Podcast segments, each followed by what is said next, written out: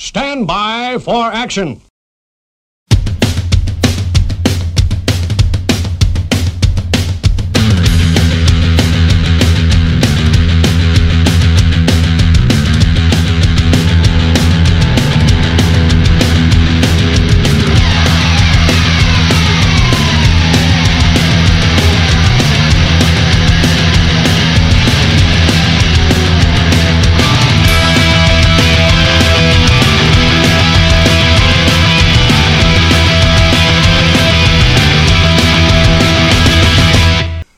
Hey everybody, welcome back to the Punk Till I Die podcast, episode I don't know, two thirty something maybe? Two thirty something. Yes, that sounds Two good. thirty something? Yes, Like the old TV like that old dramatic TV show, thirty something, Yeah, we have got a lot something. of shows in the can.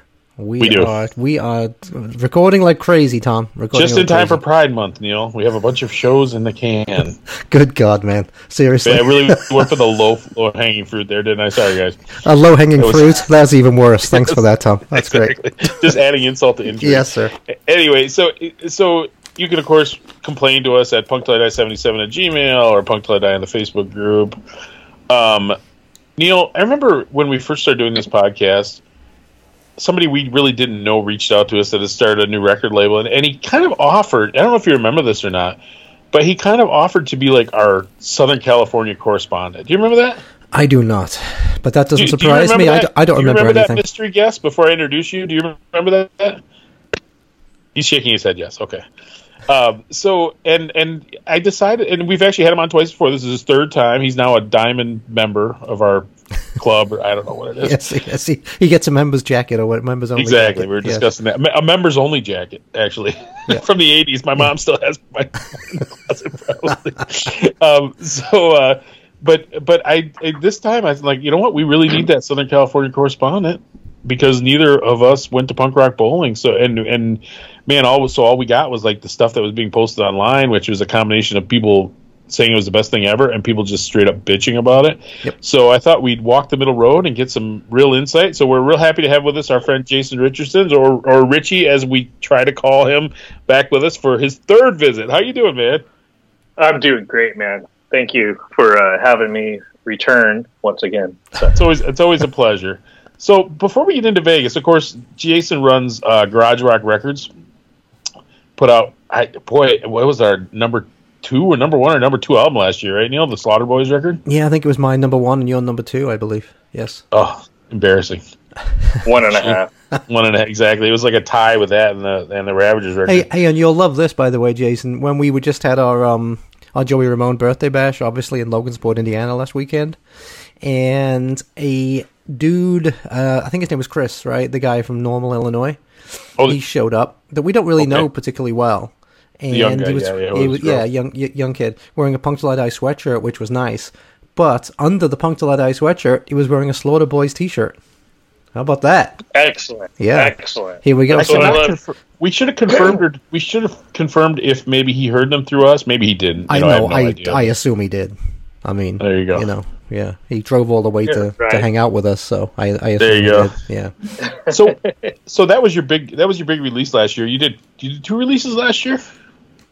Um, well, uh, technically, y- well, yes. No, actually, um, the Slaughter Boys, the LP came out in August uh, or September, and then um, I actually released a cassette um, early this year, uh, January, of uh, a post punk band from Sweden called uh, Cut City. that's right. Okay, Yeah. I think we I think we talked about them last year. Yeah. Yeah. yeah. Um, it had been recorded and it was due to come out, but it actually got pushed back a little bit further just because now that things are kind of getting back, but at the time, the vinyl situation was, you know, every we've talked about it a hundred times Yeah, already. sure. It's, it's crazy, but um, so now that things have kind of calmed down, we're we're looking ahead for shorter wait times and more productivity. So. Don't tell me the cassette pressing plants were backed up. That would be the ultimate in desperation, right? Oh no, it was actually amazing because it it took no time at all. It was like really the most time was me actually getting the art together and stuff. Ah, And before and the pressing plant was in Canada, and they were the nicest people to deal with. And they're like, "Sure, we'll take your order." And I think I had everything back in you know three four weeks, no time. So Now, are you Could still you- are, are you still going to put that out on vinyl, or is it just going to be a cassette only? Um, right now, just seeing how it does. Um, the band's actually already recording again, so um, if there's enough demand for it, we will. If not, we'll probably move on to the next one. Gotcha. So, There's enough demand for it. Yes, if not, eight track Neil. reel to reel. Yes. I have a Flop, floppy disk. actually. So what what are we looking at in 2023? Uh, so you got other things on the horizon, or are you uh, what what are you up to in your in your business dealings?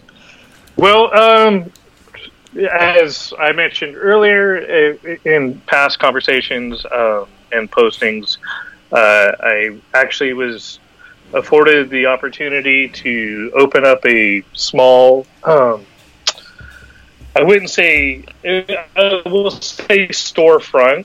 Um, right a block away from my house is a um, kind of like a vintage mall, and Gotcha. one, Yep. th- their record guy in there decided to move out, and I had been bugging them for quite some time. So it's not the biggest space, but you can get a lot of records in a small space. So, um, and basically, I don't pay.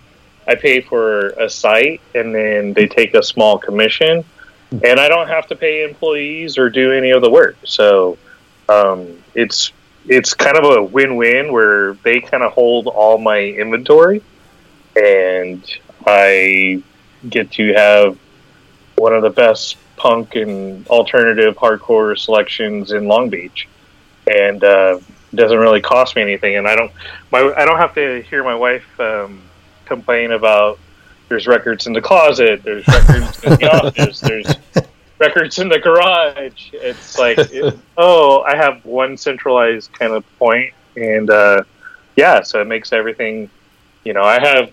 I don't know if you can see to the right of me, like half stock here, which makes it real convenient, and then, um, you know, everything else is at the storefront, so it makes So, it really. so uh, theoretically, I order a record. You go, oh crap! You got to walk down the block and grab it and bring it back to your house and put it in a box, or I grab one of the hounds, and we go for a block walk, and um, gotcha. yeah, so everybody's happy. So, So, my, it, my my wife and I love to shop at those places. You know, like the antique multi places. Like sometimes it's just entertaining. We just walk around and look at stuff. Sometimes we buy something. Sometimes we don't. I can't imagine how thrilled I'd be if I came across a store that had like specialized vinyl. Because usually it's just like forty fives from the '60s. If you're lucky enough to find any records at all, you know.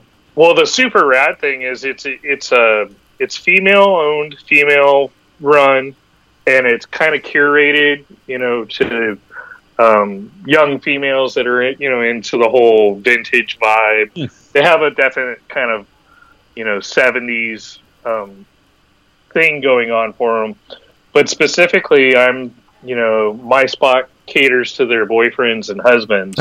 While they're And- walking around shopping, they can be fingering through your records. Yeah. E- exactly. So, um, and it's it's doing pretty well right off the get go. So good. I'm hoping that summer is going to be good, and it just keeps you know keeps the inventory and the the label going, and um, it just kind of funds the next thing, and that's kind of just what I'm about. Is just kind of keeping everything going. so, So, are you- So has that are you- kind of are been you- your- Are, are Sorry, you, ahead, are, you, are you selling uh, used or new or both? I've got uh, limited use. Most of it's uh, most of it's new, and to be honest with you, I'm just kind of thinning out a lot of my old collectible stuff as well. So um, a lot of my you know stuff from all my years is available as well, Hmm. and doing you know uh, label stuff and doing consignments and kind of just uh, a distro for whoever wants to be represented. And yeah, Very cool. So is that kind of been what been what you've been up to? So you've been kind of the labels being neglected while you work on that. Basically, is what the vibe I'm getting. I would not say neglected. I just had to, you know, with uh, after the Slaughter Boys put out their record, um, or I put out the record, um, they kind of took a. We did one like release show at Alex's, and that was with Lions Law, and it was a great show. Oh yeah, yeah, great Oh. French French hardcore band. Yeah, and we had a good turnout. and then Casey's up in Portland now, so they kind of took a little break. Um, and then Chris, the bass player that you you had both of them on previous Yep. episode, uh, he got married, so there was a lot of like time off, you know, for them to plan, and so uh, they took a little hiatus, and now they're uh, booking they're back booking, and I think Hmm. they've got a, a a tour of Mexico coming up. Believe it or not, so that's something that uh, we're looking forward to. So we're getting back to pushing that record. I know the last time I spoke to him, he had a couple of songs that they were gonna um, get ready to record as well. So hopefully, be looking to put something out from them again pretty soon Excellent. and uh, just uh, pushing that album still. It's it's I think it's fantastic, and it's the reason why I wanted to work with them. And um, got a couple of other um, possibilities that I've been talking about, and Any um, any any new gross polluter coming down the block anytime soon? Yeah, that's what the Oh. world needs. That's what the Yeah. world needs Well- to do gross computer. Um, it, it's to be honest with you, I don't foresee it in the near future. Um, you just had um, Mick from Scunthorpe Yobs Yep. Yep, on yep. a couple, couple couple episodes ago, and um, he took half of Gross Polluter with him. So Ah, uh, Ti- Tim and Ted are um, jamming with them, um, and they just had a. I know that there was an album's worth of material recorded. Um, the guitarist John um, ended up getting having twins at the Hmm. ripe age of sixty-five, I think. or Jesus. something. So boy, the guy's a So- regular Robert De Niro, huh? Yeah. yeah. so um so they have they just have stuff going on so um i hope i i love that band. I support them wholeheartedly. And um ted's back in the generators now. He just did um some shows with them at punk rock bowling. Um he's got scunthorpe yobs going. So they're all they're all doing bigger and better things. And so we shall see. Hmm. And of course, I was gonna say. I'm sorry, Neil. Go ahead. No, no, no, no, no. I was I was gonna say you uh you you're you were playing a new band too, right? That's just you gonna lead us to our first to our first song. So what's the deal with your new band and what are you guys up to?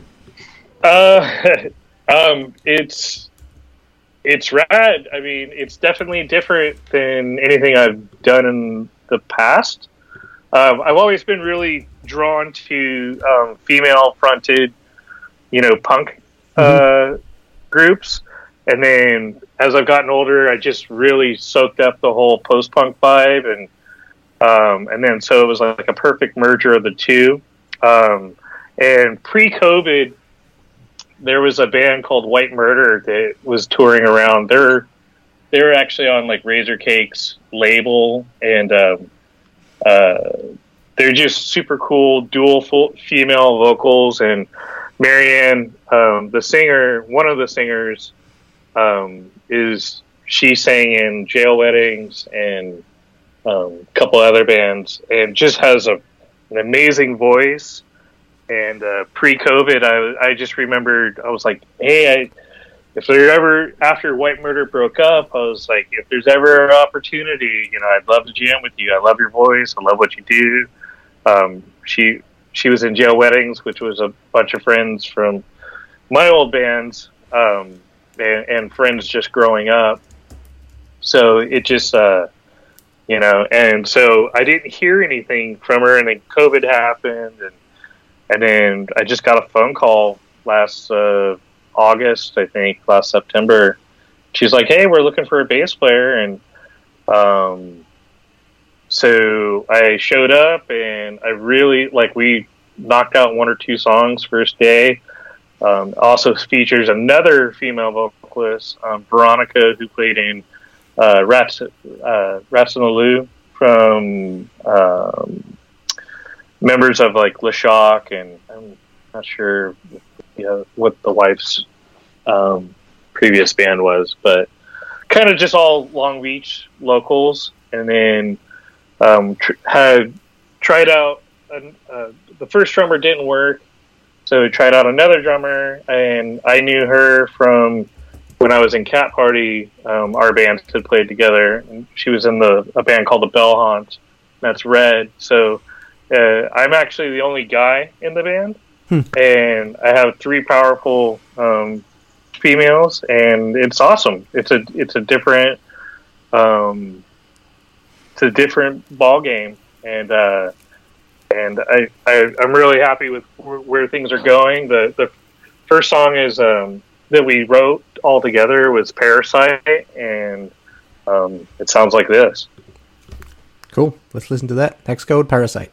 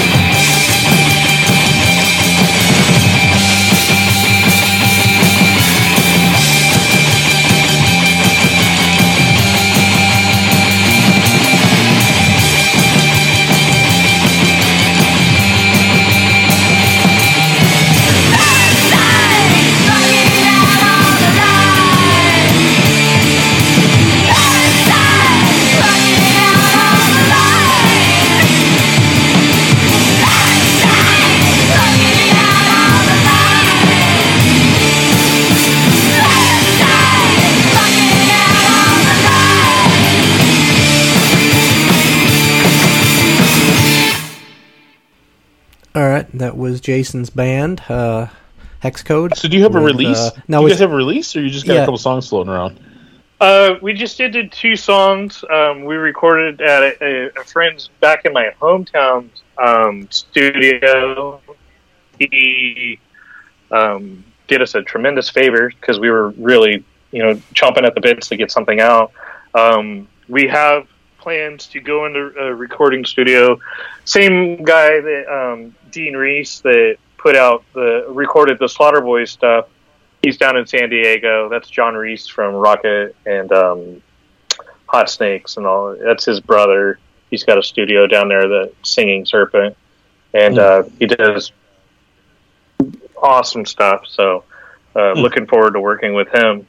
Yeah, we've got So, seven or eight songs to be recorded. So, so this band that I'm find I'm finding on Apple Music, there's a band called Hex Code that have a couple of singles out. That's not you guys. no, I, I guess there was one previous, like an older, uh, thousands band 06, 08, somewhere around there. This is now. These are two releases from 2021. It says. Mm. Uh oh. And that's news to me. I didn't do my due diligence. You're gonna have to call yourselves Code Hex or something. Lawsuit time. possibly. Lawsuit Or they can uh, they can take it up with the girls. We'll see who wins. There you go. There I'm you go. See, I thought it was you. I- Remember, you remember? I don't know if you guys were watching much MTV in the mid '80s, but remember those Robert Palmer videos where he'd wear the suit and Oh, all the yeah. women in their The- the in their, girls in the background? Yeah, yeah. That's, that's why I'm picturing our man Richie's like playing his bass with all these like uh, these, no. they're- That's not the look you you're just- going for. No, dude. You're in trouble, No, Tom. no, no. I love these girls, but I just sit in the back. I let them. I let them take charge. They're there you go. they're good. They're good at what they do. So So excellent. So we're going to plan on at some point. We're probably going to get a Garage Rock Records release from from Hexcode, I imagine. Yeah, let's hope so. Yeah, it sounds. So yeah. I mean, uh, I, I'm, I'm excited. The new material. It's like, um, it's definitely has that kind of gothic-y, you know, post-punk feel. But then there's still little spouts of, uh, you know, Bikini Kill, Bratmobile, you know, that kind of edge to it. So, um, but I, I'm I'm really happy. It's it's and you know our first show was sold out with uh, we opened for Agent Orange and it was an incredible way to start it. And we've had really good opportunities since then. Um, we just played with Tijuana Panthers here locally. That was just bananas. And uh, we're doing a residency show with Clown Sounds, which is Todd from Recess. Um, so good things are really kind of starting to, you know, happen. So already that's cool, man. getting That's some cool. local radio play already, and on No uh. KXLU, and Hmm. yeah, it's been it's been pretty good so far. Well, that's cool, man. All right, before we, because I do want to get to Vegas. Like, like I knew this was going to happen. I should have known. This is going to be like a five-hour episode. I got a feeling. So, before, so you do, of course, mail order, and I just want to remind people: if you Google Garage Rock Records, it'll come up. I can't remember. There's a hyphen in there somewhere, right? It's Garage It's garagerock-records.com. dot com. Yep. And if you order from from Richie, remember to put PTID in there. I've done this at least two or three times, and he he will knock ten percent off. And uh, so, anyway, I just want to remind people that. So, Well, one before, and I haven't changed any of my prices since I've gotten the the pop up shop, or you know, the shop, as you would say. But um, you know, I, I have I try and keep my prices really reasonable because I didn't have the storefront, so I passed on the cost. And then because I, you know, I think you two are pretty swell guys that, you know, I added in the discount. And total thus far, I think I've had six people actually utilize the code. Well, if I've So- used, if I've used it two or three times, that means yeah. Then, yeah, that, that you know, do the well, math. th- listen, listen, you cheap bastards. Go online and order something. All right. Well, he, well, well, well, here's Are you- something. I ordered from there. I ordered from there, and I didn't use the code because I wanted him to get all of Oh, it. How do you like them? How would you like There that, you. Tom? I'm not Are cheap drinking, at all. Are I'm you the drinking opposite. beer? Me? No, I'm drinking No, water. Richie, are you drinking beer? No, are you kidding? I'm so pickled after the last week. Well, that's what I I'm wonder. 'cause It looks like you're I- drinking beer. No, sparkling blackberry lemonade. Wow. Wow.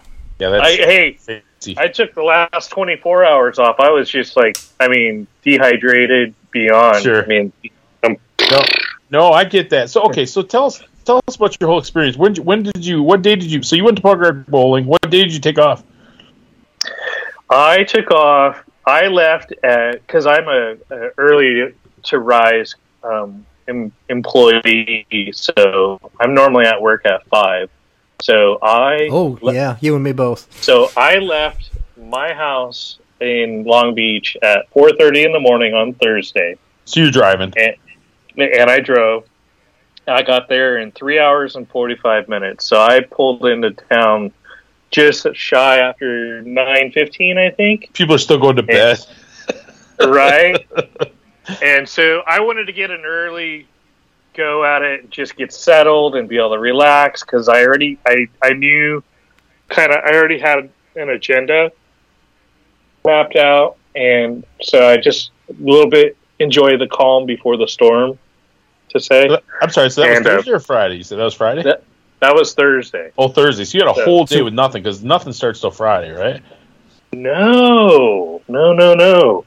So let's just start right off the bat. I got Sure. there and enjoyed full side Thursday night. Uh, Oh, had one more, one more question, dude. One more question. Did you go like with buddies, or did you go with your wife, or did you go by your? What kind of trip are we talking about here? Are we talking about a wife trip, or we talking about a buddies trip, or we talking about a?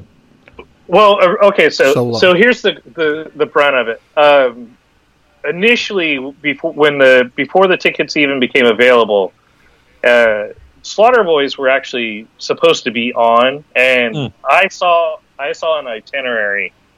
Um, Casey showed it to me, and they were on the brief show, and then somehow, some way, they got knocked off. Mm. But I went out there as to rep the label and to Sure. promote and support them.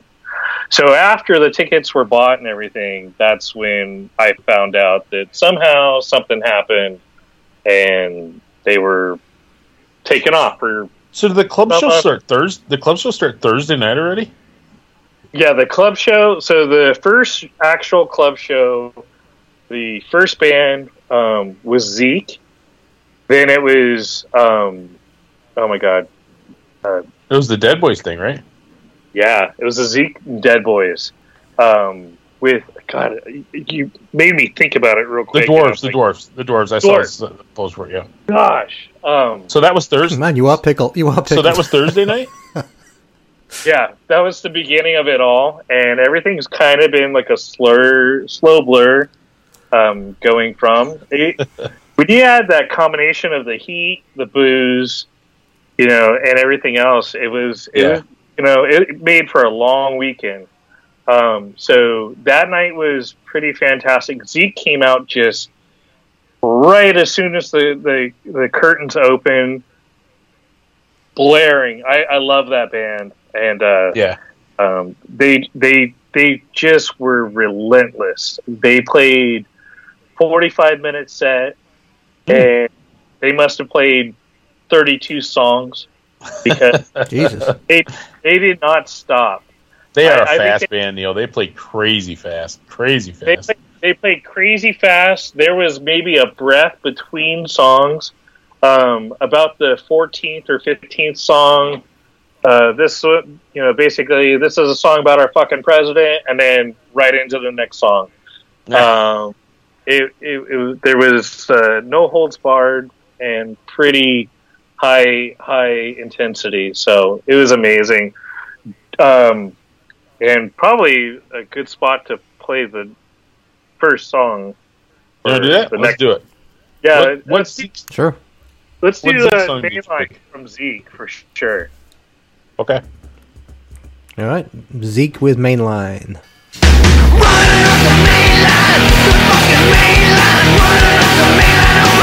So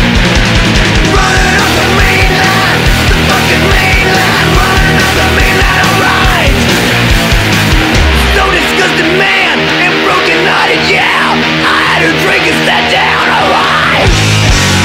drink down, creeping on the man. I was now about. Running up the main line, the fucking main line. Running up the main line, alright. Running up the main line, the fucking main line. Running up the main line, alright. Alright.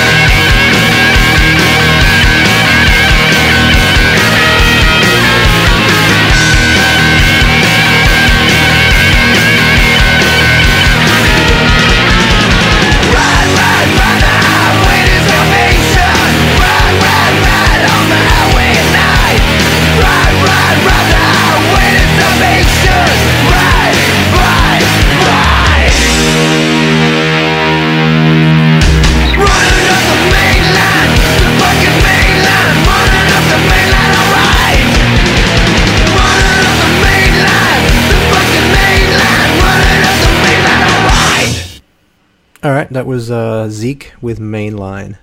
And you're you're not the first person to say that. I saw somebody else review uh, talk about punk rock bowling, and they said Zeke was their favorite band of the of the uh, of the whole thing. Wow. Actually, It was it was just Yeah. it really was just such a powerful way to really you know start off the weekend. I was like, oh, this is how it's going to be, you know, like now where did where did Yeah. they What was the venue? Was it one of Oh, they played at the uh, Fremont Country Club. Okay, Uh, Okay. that's one of the bigger good- ones, right? it's a good sized venue. I'd say probably you know best guess between eight eight hundred to maybe a thousand people. Oh, so pretty okay, Like- good size.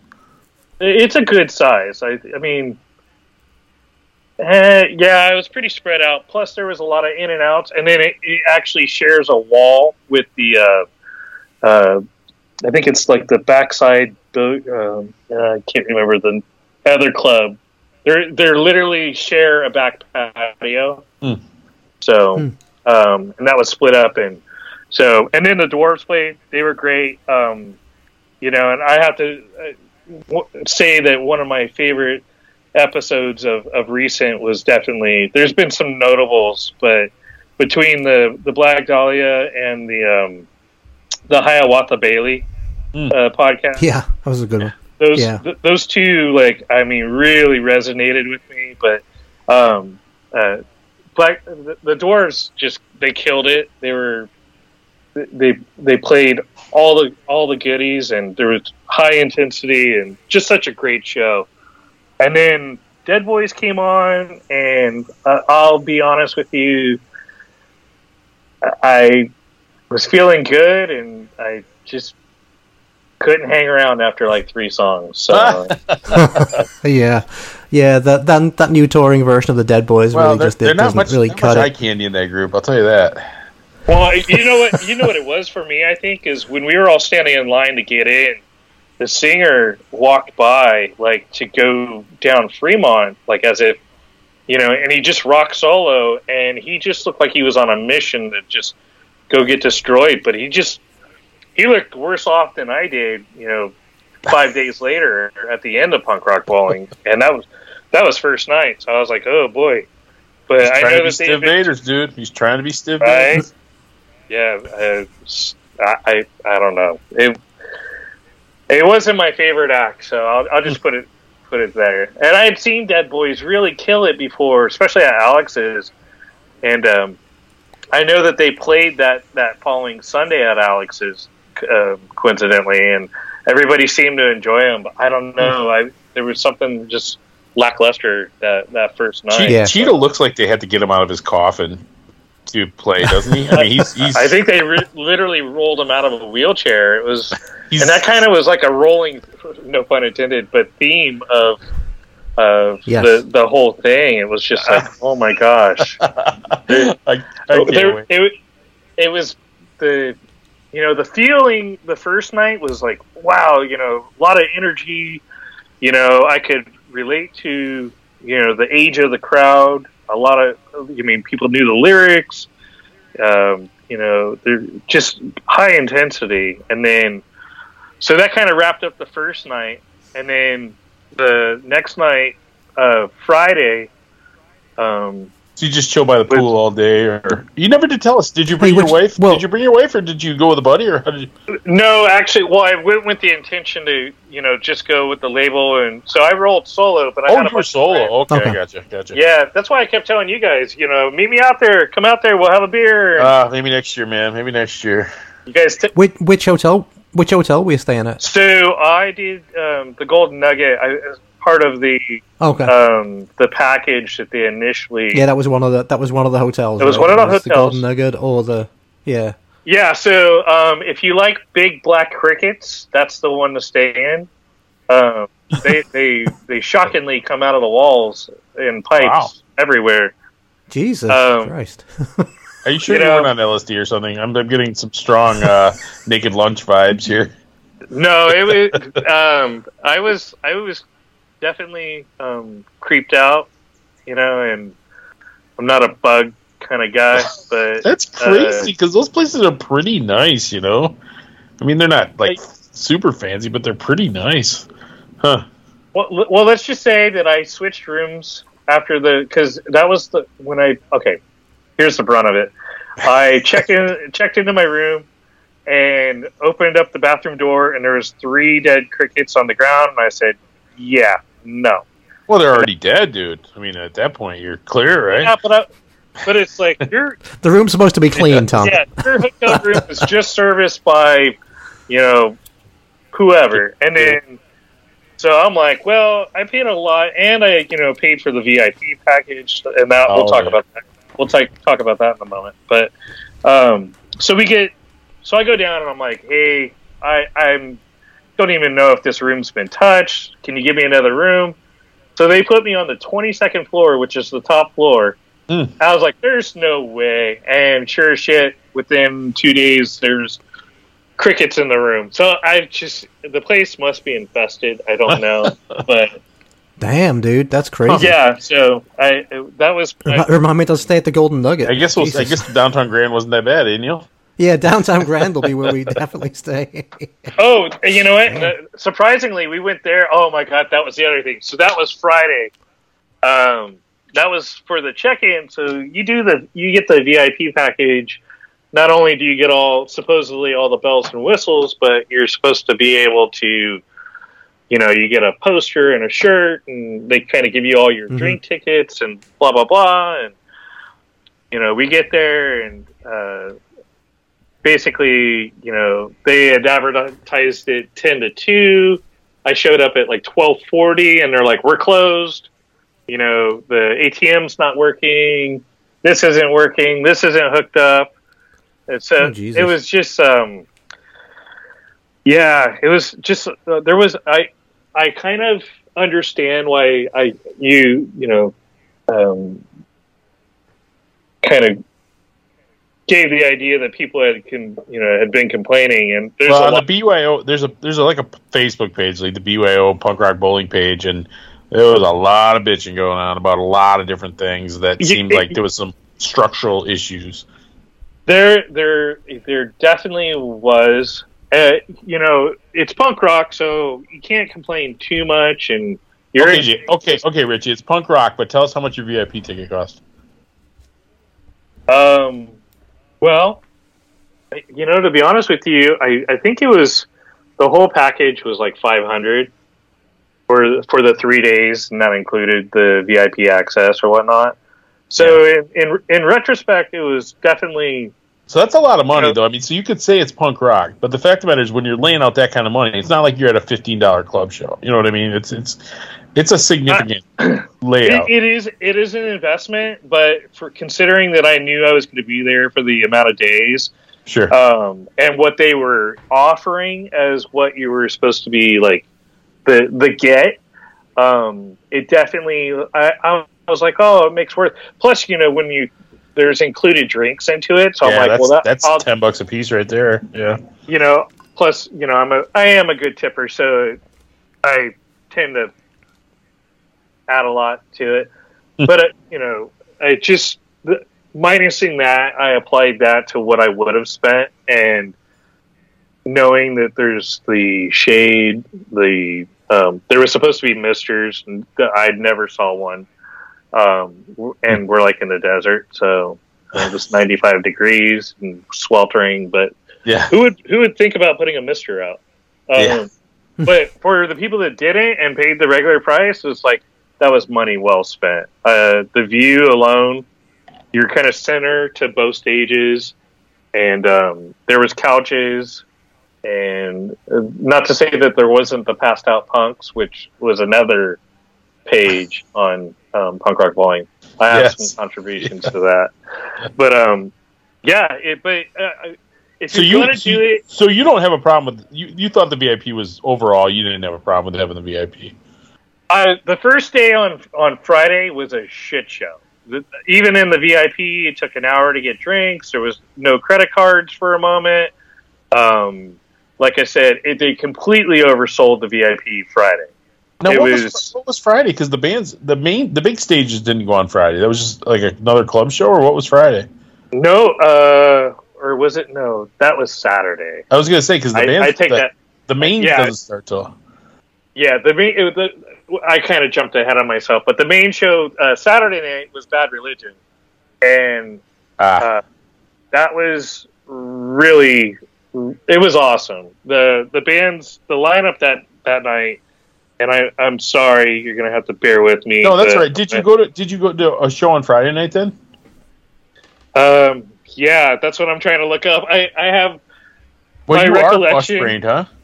Oh, I, dude. After six days, it was just, and then I threw in the punk rock museum on top of it, Oh, I want which to is hear a whole other. Hmm. It, But- But let's all so, in all, so Friday night. Who'd you go see? Did you figure it out yet? uh, Friday night, I believe, was Youth Brigade, um, Swinging Utters, and the Side Eyes.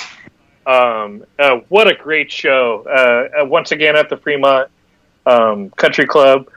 Uh, there's a band. I'm not sure if they're from L.A. or they could even be Long Beach. Um, but it's a female-fronted hardcore band, which is funny. Um, it's not funny, but uh, they've been getting a lot of push and a lot of play. So when I saw them added to the list, I was like, oh wow, um, you know, okay, I'll, you know, I'll, I'll have to go check them out. And I did a little research, and I it turns out that the the young female is the daughter of one of the Go Go's, and the and her, the father is Jeff McDonald from Red, Red Cross. So it's kind of I don't want to say it's nepotism, but you know they definitely had a, a, a lead into getting in. But they, Yeah. they Which band was this? Which which band? uh, the side eyes, and they were Side they Eyes, were okay. really good. And um, they do a rad cover of um, "Don't um, Don't Talk to Me" by the Mm-hmm. Eyes, the old Danger House band. So I Is think that, that, the, would is be that the one that same the one that GG Allin covered later? Was that Don't Talk to Don't- Me? I think it's the same title, but I think they're I song. think they're Okay. different songs. So Okay. there's a GG version, and then the Eyes, um, and Hmm. uh, they did a good cover of that. So I think that'd be a good opportunity to check them out. Let's do it, Neil. Okay, Side Eyes with "Don't Talk to Me."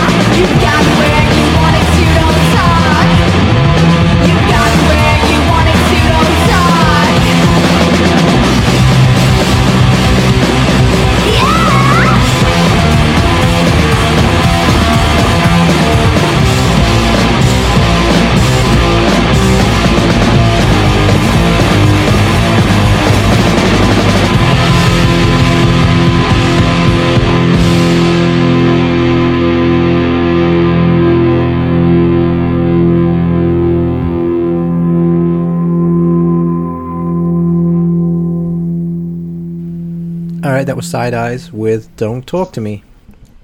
So that was the club show on Friday night, right? So who who was it? He's- Okay, so Youth Brigade were headlining. You said Youth Brigade headlined. Um, How was how was how were they? Because the last time we saw them, I don't think you were impressed. I was a you, Tom, when you saw a punk rock bowling. I, I was not super impressed two years ago when we saw them outside. I just didn't think they were.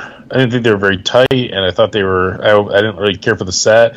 So uh, I'm I'm curious what you thought of them because it's everything's better in a club, obviously, than sitting out you know four o'clock in the afternoon outside. Um, I thought they brought it. Uh, they've been they played a couple of recent shows. Um, they played Alex's I think a week or two before, and um, the last couple of times I'd seen them, really consistent. Mm. Um, it did, I, I just I, I thought I thought they slaughtered it. They they did a great job. Played everything that everybody wanted to hear. They um, they started off with violence and um, you know, it, it just really set the the tone, the pace. The, the Swingin' Utters played before them, and uh, I had not seen them in quite some time, and uh, I was thoroughly impressed by their their delivery as well. Um, before, I'd really enjoyed um, seeing them. I, God, I'm trying to remember. I mean, it'd probably been 10, 12 years since I'd seen them last. Um, so, and I think that there was some a little bit of, you know, uh, lineup change, but uh, they they they brought the heat. So, That's uh, cool. Friday, Well, I'm- Friday I'm night glad- was just I'm glad to hear that Youth Brigade was good. I didn't want. I just I didn't want to not be impressed by what I saw. matter of fact, that was the only time I'd ever seen them, so I kind of had high expectations, and I was just kind of. Eh. So I'll, maybe I'll get another chance. Yeah, I, I mean, I think they Sean just wanted to kind of get his thing done and then, you know, focus on partying the rest of the time because I don't know if he was around when people were like calling on the phone, going, "Hey, what the fuck?" Kind of thing. So, you know, that's that's still to be determined. We're trying to figure out if he was present or not.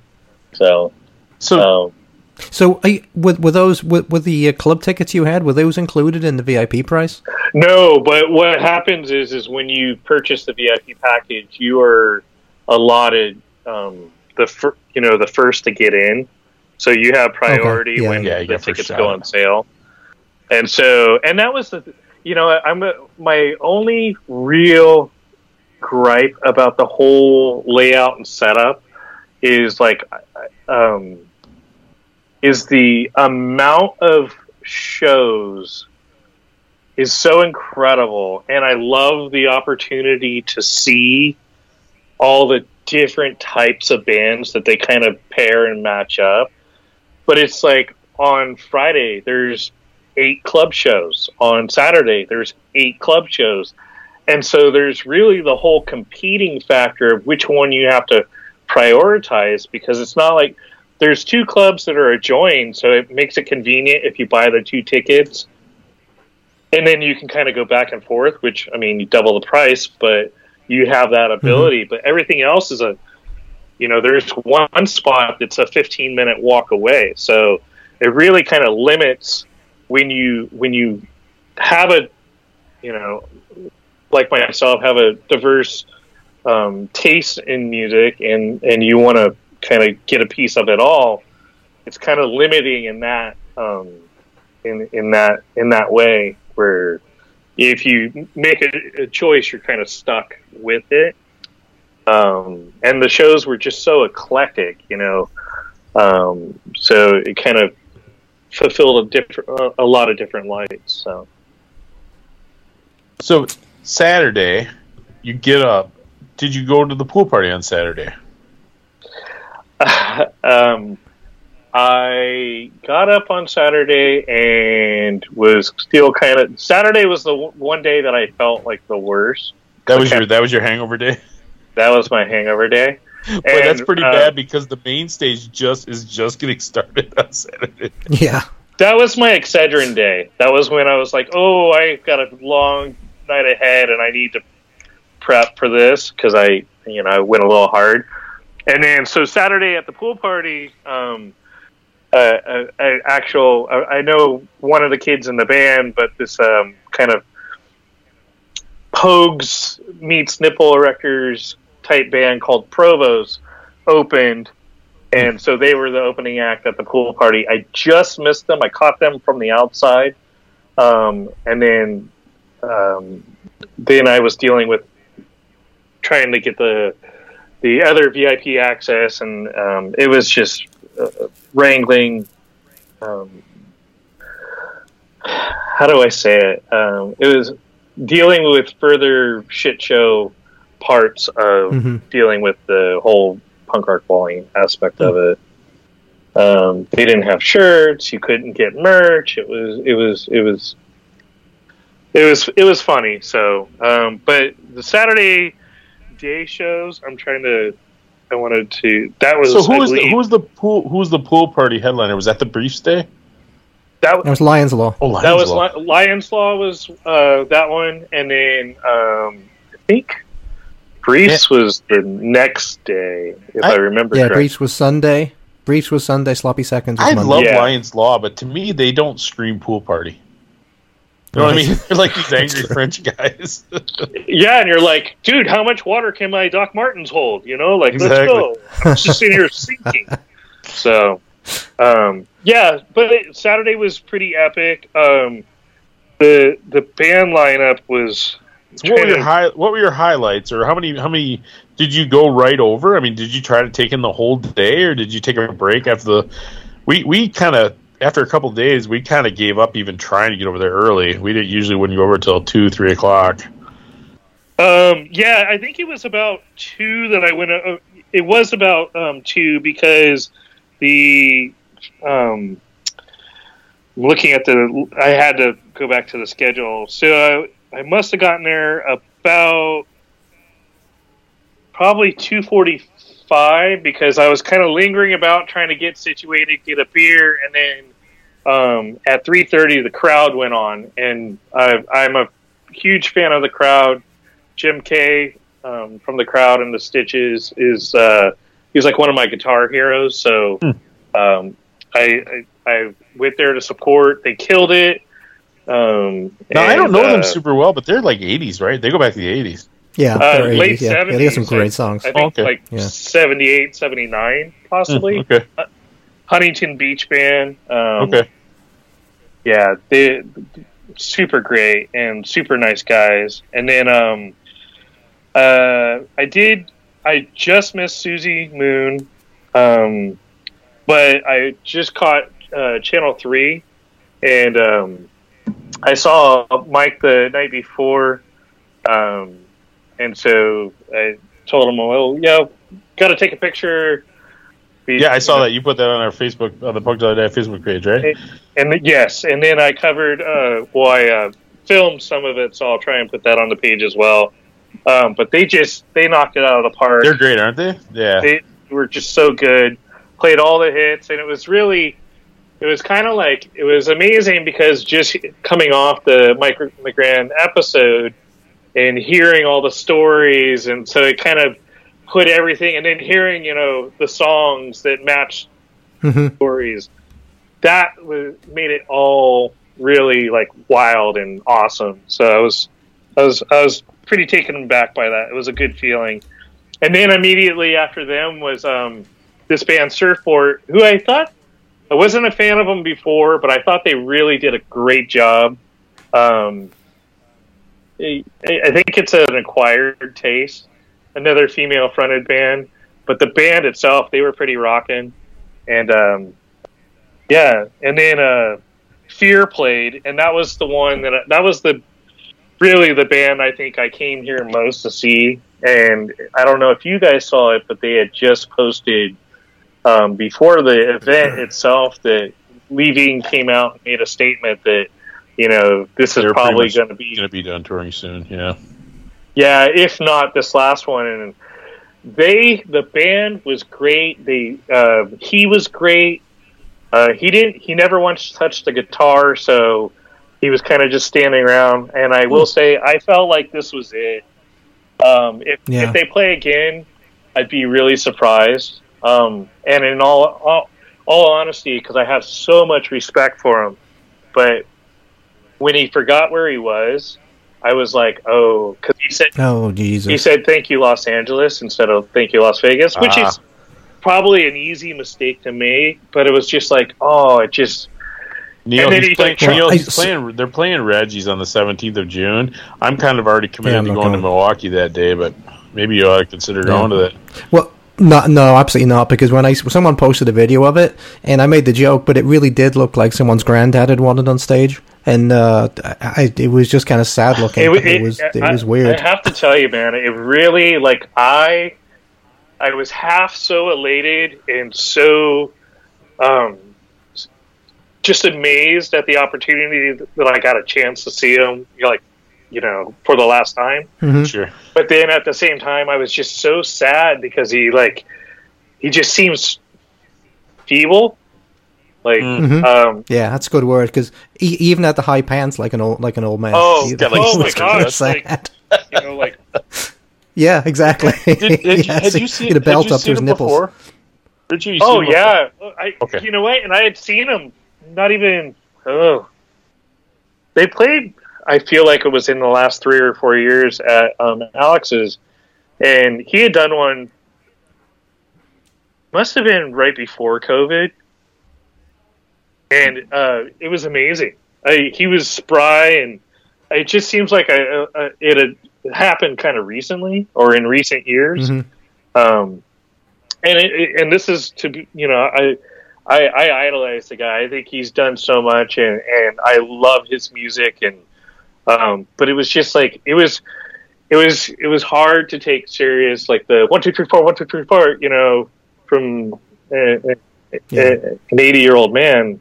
You know, it just it just really felt depleted. Mhm. So I, I Yeah, and okay. I'm, I'm not.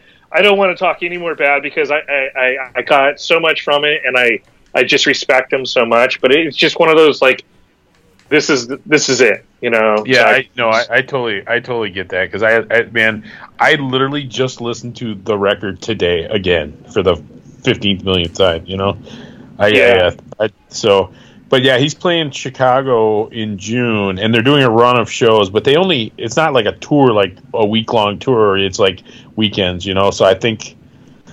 So I wouldn't mind seeing him one more time. I only saw him one time in the late '90s, but I don't think it's meant to be this time. So I, I, for your sake, I really do hope it was just maybe a bad day. You know what? And let's let's not take out the the actual. I mean, it was fucking ninety five degrees out.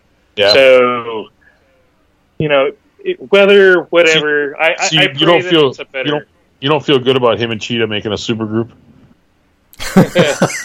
Wow. Lee Ving Well, Cheetah we'll- Chrome and We'll that drummer from. MDC last time. sure. um, but one other honorable mention on the um, Saturday show, besides Bad Religion, I'm not a go see Bad Religion in a big crowd kind of guy. I Sure. and uh, to be truthful, like uh, I I left halfway through the set, but from what I saw, they brought it. The crowd loved them. They were in it. To me, the highlight of the day for that show, though, was you know, rightfully so was Fear, but the Adolescents, they fucking killed it. Mm. They Yeah, they're still real good, right? they were So- they just so on, and um, Tony Reflex just he had the he had the crowd, you know, playing them in his hand, and I even one of the you know somebody yelled out from the crowd, you know, why are you wearing a mask? And he's like, you know, you know, don't fucking talk, tell me what to do. He just had control of the entire um, crowd. Was he, and was he singing through a mask? Oh yeah, yeah. Like a COVID He's- mask? Um, well, punk slash COVID. Huh, like, I but he's got he's got the same CBGB shirt that he's been wearing for like the last three years. He's kind of a Yeah. hippie, right? Like, like I remember I saw him a few years ago. He wasn't wearing shoes. He's got his hair real long, but he's he's good. No, he was, and he just owned it. And yeah, he's like in his. It's so funny because uh, Brad Logan, who's the bass player now, he was in F minus. He does um, kind of a, a, a sellers collective here locally called Ear Damage, and he, uh, Tony was the DJ for an event, and I catch him out front, and we're talking, and I was like, kind of like, what's he doing? And he's like saving little succulent plants off the ground and saving them for you know to replant them. And I was like, oh yeah, hi- hippie for sure, you know. So So Brad Logan's leftover crack too, right? Yeah, uh, well, not not anymore, but he's the full time But he bassist was. for. Yes. Okay. Yeah. So, so it's uh, funny. he's got that a- same day. I was just talking about Fear playing Chicago. The reason I'm not probably going to that show is we're actually we're getting a rare blast of Southern California punk on tour coming through in June. We're getting Descendents, the Circle Jerks, and Adolescents together. And even though I've seen all those bands multiple times, it's like the sum is greater than the parts. So we're actually going to go Right. to Milwaukee to see that. So anyway, we might even drag Neil up there with us. We'll see. We'll talk about it later. Well, I think you're in But for a good I- time for sure because they they, cool. they they ripped it. So did Let- they- let me ask you about- let- let me ask you- No, I'm sorry. Go ahead, Neil. Let me ask you about Bad Religion because the one thing I heard was lots of people said the sound during Bad Religion set was just awful. Did you think that or not? I'm going to say this: everything that played on the main. Okay, yes, I totally agree. Everything that was played on the main stage sounded like balls. Everything that Wow. was on the Monster Energy stage was because whoever the sound guy was was util- utilizing the product and was meticulous and sounded like the, the the side stage sounded the best the whole entire weekend. Um, weird. it's so It's weird. so weird. So I um and we kept commenting, you know, up at VIP, like because you could hear everything up there, and I think they had separate monitors, and it was like, God, it it's sounds like shit up here. Um, it, a lot of low ends, a lot of uh, missed vocals. Um, some of the mics just shut off altogether. So Wow. yeah, it was it was left to be more left to be desired for sure. Wow. Okay. And then, um, so then we get to Saturday um, club shows, and that's that's why I left Bad Religion early was just to kind of get a little bit of a break, get some food, and then kind of prep for the club shows. And to that night, it was why we're in Vegas to begin with. We we like to gamble, and so I had tickets for two shows and I was trying to find, you know, the reason to go to which one. So the two tickets that I had was for the the first show was the anti-heroes, the generators, anti uh, antagonizers, ATL, and hunting lions. And the second show I had tickets for was the slaughterhouse, Alice Bag, and the surprise guest, which everybody found out that day was the damned. So But it wasn't. I, um, so the choice was made. I and I lost. Um, I chose to go see the Damned at um, the Fremont, and I told you the other um, club venue was 15 minutes away. So I was like, "Well, I'm not going to let the tickets just go to waste." And I still have like 45 minutes, so I'll walk down and I'll stoke out, you know, a couple people with, you know, because I even knew Ted was playing with the generators that night. So, but I didn't see him, so I couldn't say hi. I was like, I'm going to stoke somebody out, and you know, this is courtesy of Garage Rock. Have a good time because I wanted to go see the Damned um, in a small environment. yeah. Mhm. The Man, damned are so- great, man. No, the damned are great still. I, I, I feel like they're still. I've seen them several times, but every time it's been in this big. You know, I did see them at Alex's. Um, that was pretty incredible. They did two nights there, and that was the way to see it. So I wanted to kind of redo that again. And uh, so we get there.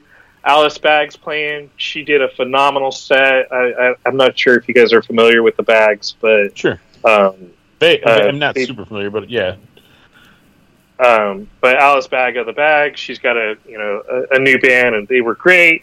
And so then um, the the curtains open, and it's me first and the fucking gimme gimme. I And, heard no. Yeah, I, I, I, the spoiler alert. Yeah, I saw that. and, and, and the the Damned had canceled uh, because Dave, uh, Dave Vanian had a headache or a migraine, and I was like, "Fuck! Did I make the wrong choice?" Mm. So, I mean, I, don't get me wrong. I, you know, it, it- it's just not what I wanted. My choice of the two, if that was the case. Yeah. Um, so I went outside and uh, hated on a cigarette because I was so mad. And then, um, so then I'm like, all right, well, I'll go in and listen for a little bit. And as I walk in, Captain Sensible and two of the other bandmates hopped on, and they actually did do two damn songs Oh, cool. um, in the middle of the set, but it, it just wasn't, you know, it, it, it was it was a nice try, but because even the of a- gimmies. So like, was CJ playing with the gimmies?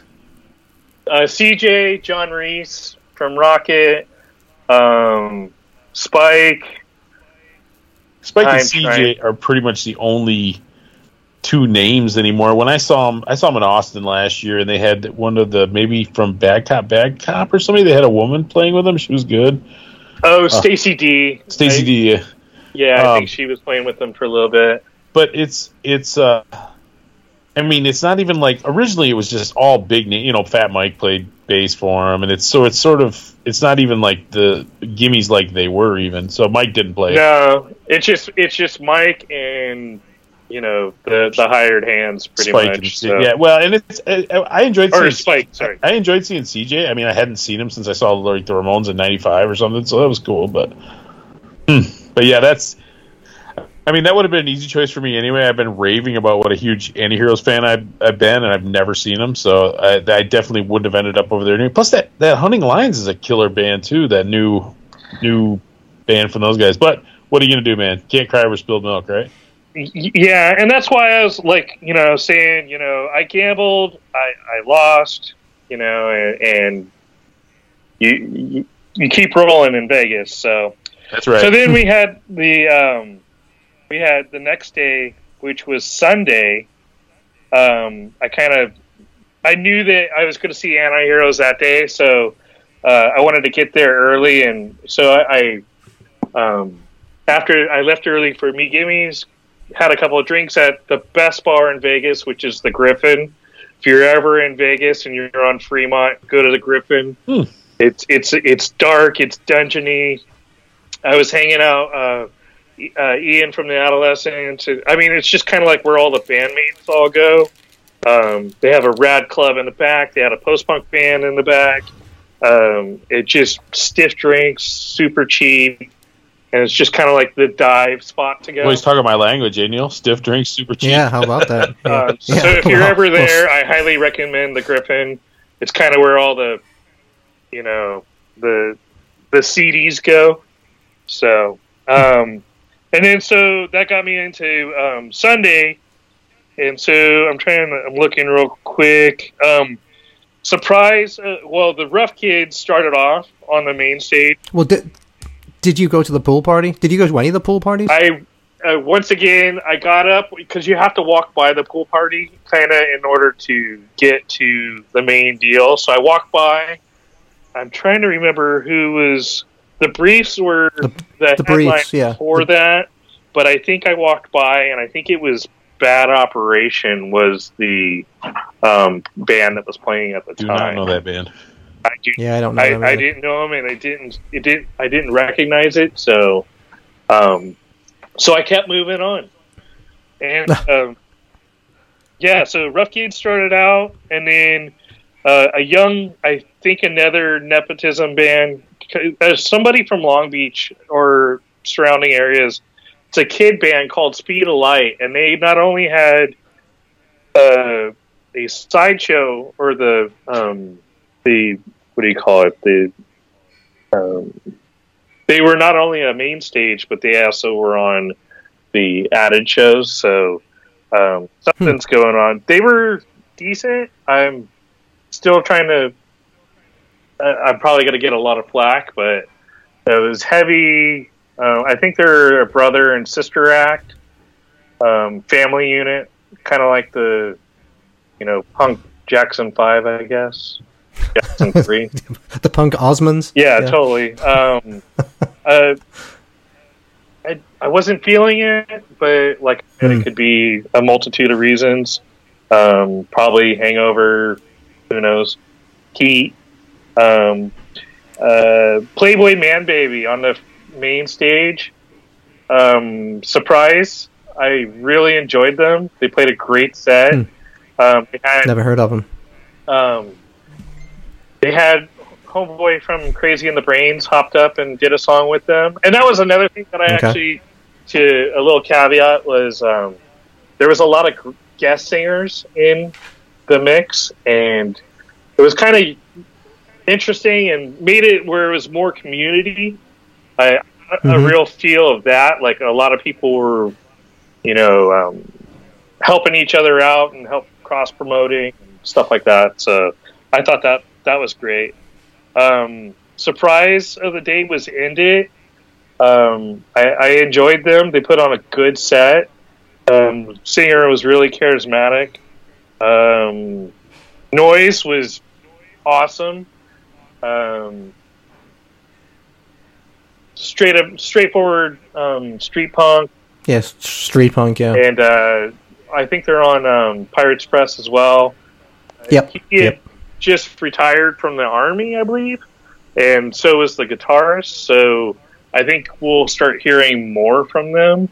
That's cool. Yeah. He doesn't play. He, he doesn't play bass anymore, does he? He just sings now. I think. Just sings, and he did a, Yeah. he did a great job. So I was stoked Yeah. that. Hey, hey. So, so let, let me ask. So, going backwards and well, were you moving back? Were you like standing in the crowd, or were you just sitting up in the VIP area? Um, I was kind of all three because it's in and out. Um, the the VIP. Oh, so oh, okay. So that that is a difference then. If you're VIP, you can do in and out. Whereas I think if you just get a regular ticket, I don't think you can do in and out. I think you have to stay there the whole time. well, You're correct, can't you, can't you you can't leave the facility, but you can leave the in and out like staging area. So you you can go to the floor of either of the stages, or Oh right, yeah, or yeah, yeah. But you can't, you can't leave. The, Oh, I see. See, I thought you can't leave VIP the you could actually leave and go out and get outside food and stuff like no. no, they Oh, you can't. No. Oh shit! Even for VIP. Damn. yeah, and I I ha- I thought I was gonna have a problem with it, but it's pretty. For the most part, they did a good job of like there's there was plenty of food options.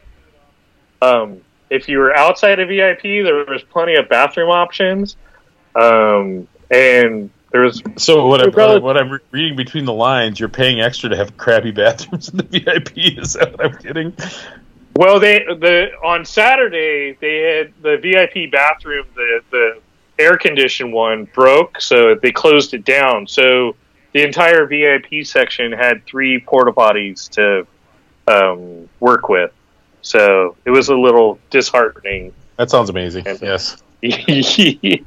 yeah. So and then so after noise, um, sloppy seconds, they did a great set. Um, I Did they play the? Did they play the big stage or the little stage? They did the uh, Monster Energy stage, side so stage, that was okay. a side stage. Gotcha. Um, but they sounded great. Um, you know, like they said, it was the better of the two sounding stages. Hmm. Um, and I Did you had get a chance to talk to those guys at all or no? I didn't. I tried to over by the merch area um, because I worked for Taang years ago, so Oh, yeah. I had met them before. Okay. Um, Wait, I, they, it- Taang is know. definitely one of their favorite topics. Talking about how well Yeah. Taang paid them over the years. Well, you know what? It's funny. Um, speaking of which, it was right about this time too. So when I was working at Taang, um, you know, uh, I had a, a, a coworker that I, I loved dearly. His name was Ben, and um, you know, he, there was a big falling out with him and Curtis. Surprise, surprise. Um, it it went. It was over money. Surprise, surprise, and payment of services rendered. Surprise, surprise. So um, he disappeared, and you know, we just I never heard. I searched him out and was looking for him. You know, so for the last twenty five years, it was kind of like this deal, and I'm just standing in a long beer line uh, in the VIP section, and I'm like, holy shit, that looks like Ben. And I'm like, no way. I thought, you know, I literally thought this guy was dead. And he comes up and he's like, Jason? And I was like, no way. You know, so it was a small world. It, it really, it, it made it for a really special weekend because I found a long lost buddy that, you know, so it, it was, it was, um, it, that was worth the price of admission right there alone. But I, other than that, you know, uh, had a had a great time. It was good to catch up with them and stuff. So it, it, made it really all worth it. and then um, uh, Roy Ellis and the Aggrolites. Aggrolites was the backing band for Roy Ellis. Um, they killed it. Uh, What is if- what is what is Roy Ellis musically? What is I, I don't know him at all. he was in? I, I, I always get confused how to say it. The Silimac. So um, I can never say it But right. what's what's the style? Is it like reggae or is it? Uh, it, it's all traditional dancehall reggae. Um, he uh, he was the um, how do I say it? He was like the one of the lead purveyors in skinhead reggae. Okay, So um, and he I was cannot I cannot get into that man. They're on they're on, you know there are pals. They're on Pirates Press. I'm sure they're great guys. I just cannot get into I cannot get into the Aggrolites at all. Was was he the main guy from Symarip? yes, yes, Okay. yeah, All right. and um, Yeah. so they did. That's you what he was trying to say before. Is that what you were trying to spit out before? Yes. Yeah, a tongue tied. Sorry, um, but the Aggrolites did a good job as a backing band. They're you know predominantly from around here, so they kind of play pretty often. So Pirates Press as well. yeah, Yeah, that's what I Pirates was saying. I don't Yeah. want to say anything bad about. it. I just can't get in. It's just not my. It's just not my thing. I just. It's not. your- It's not Yes. your thing. Yeah.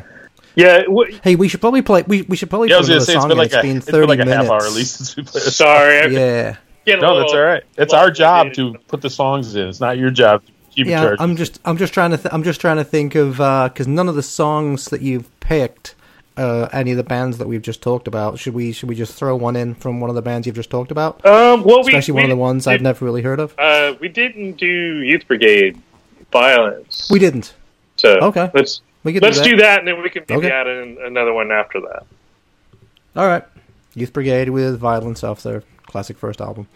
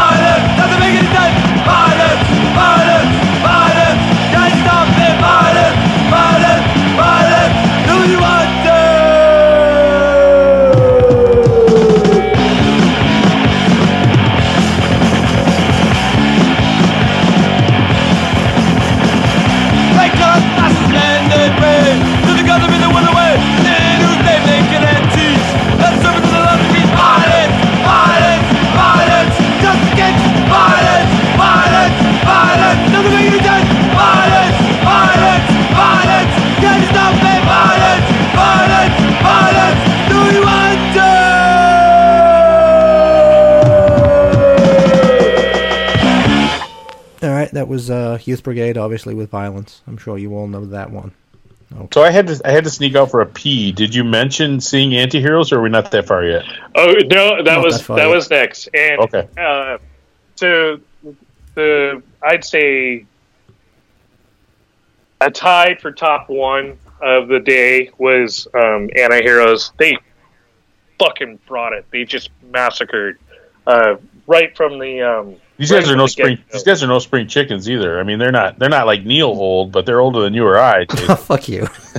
yeah, and you know what? Um, still scary as fuck too. They they, I actually ran into the drummer i- i- at the um, the hotel, and I was just like, God damn, dude, he's scary. Um, He's Yeah, like sixty just- years old, but he could still pull off the, like the neck tattoo, scary walking down the hall look. Huh? Yeah, I, I was just so intimidated and fascinated at the same time. I was just like, dude, you guys killed it. They were they were just really tight on it. Um, super super for a band that supposedly hasn't played in so long. It has like, been twenty years. they just came across really polished and they were ready to do some damage. Um, the crowd was really into it. I was really um, amazed at how what a good response they got. Um, yeah, so I really look to hope Hmm. to hear more from them, like playing around and touring again. So Well, they're playing Oh. Chicago in November, and I'm going to do my damnedest to get down there for that. So Yeah. So, um, and then the other highlights, I'll just kind of, because I, I know I'm getting long winded, but I'll just kind of breeze through them. Um, Casualties did a great set. Not Hmm. my cup of tea. Um, not my cup of tea at all, but they brought it. It was, uh, if it's your thing, um, the crowd was obviously into them. They played the side stage, and um, I, I was impressed. Like I, it- you know, I, I, I'm into different stuff, but they. Well, that's the that's the thing with punk rock bowling, and Neil and I both had this experience last year. You have to be kind of open minded because sometimes a band you think is going to be great doesn't do much. But you know, there was definitely a couple sets last year that we weren't anticipating, and like like They were fantastic, Like yeah. you, that today was one. Last year, we're like, oh my god! I Yeah. mean, we're neither of us Oh, are yeah. super into it, but they were just amazing. So I, I get that, and you gotta, you know, it's good to stay open minded, right? Just because you like Yeah, a band it- doesn't mean they're going to play a good set. Just because you don't like a band doesn't mean they're not going to play a good set. So Yeah, and I, I'm I'm somebody that likes to give credit where credit's due.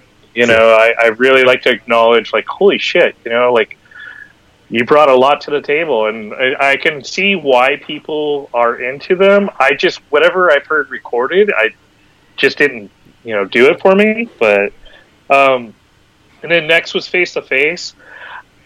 I was a I was a fan when they in I was in high school when they first came out that brought that no authority um, seven inch out, sure, and I think I was probably a sophomore, and that was that was a game changer. You know, these guys from Victorville, you know, Yep. that used to wear makeup in a metal band, and now they're doing like oh, is that right? I didn't know that. and now they're doing like this punk rock thing and um, uh, they they brought it i never really got into stuff after um, don't turn away everybody's into like big choice and stuff i Oh, I love. i kind of went a different direction after that but and, and matt riddle the original bass player was like one of the guys that like helped reinforce like playing. I didn't know you could do punk rock you know playing that fast with your fingers. And and so um, him not being there like kind of changed my feelings towards them.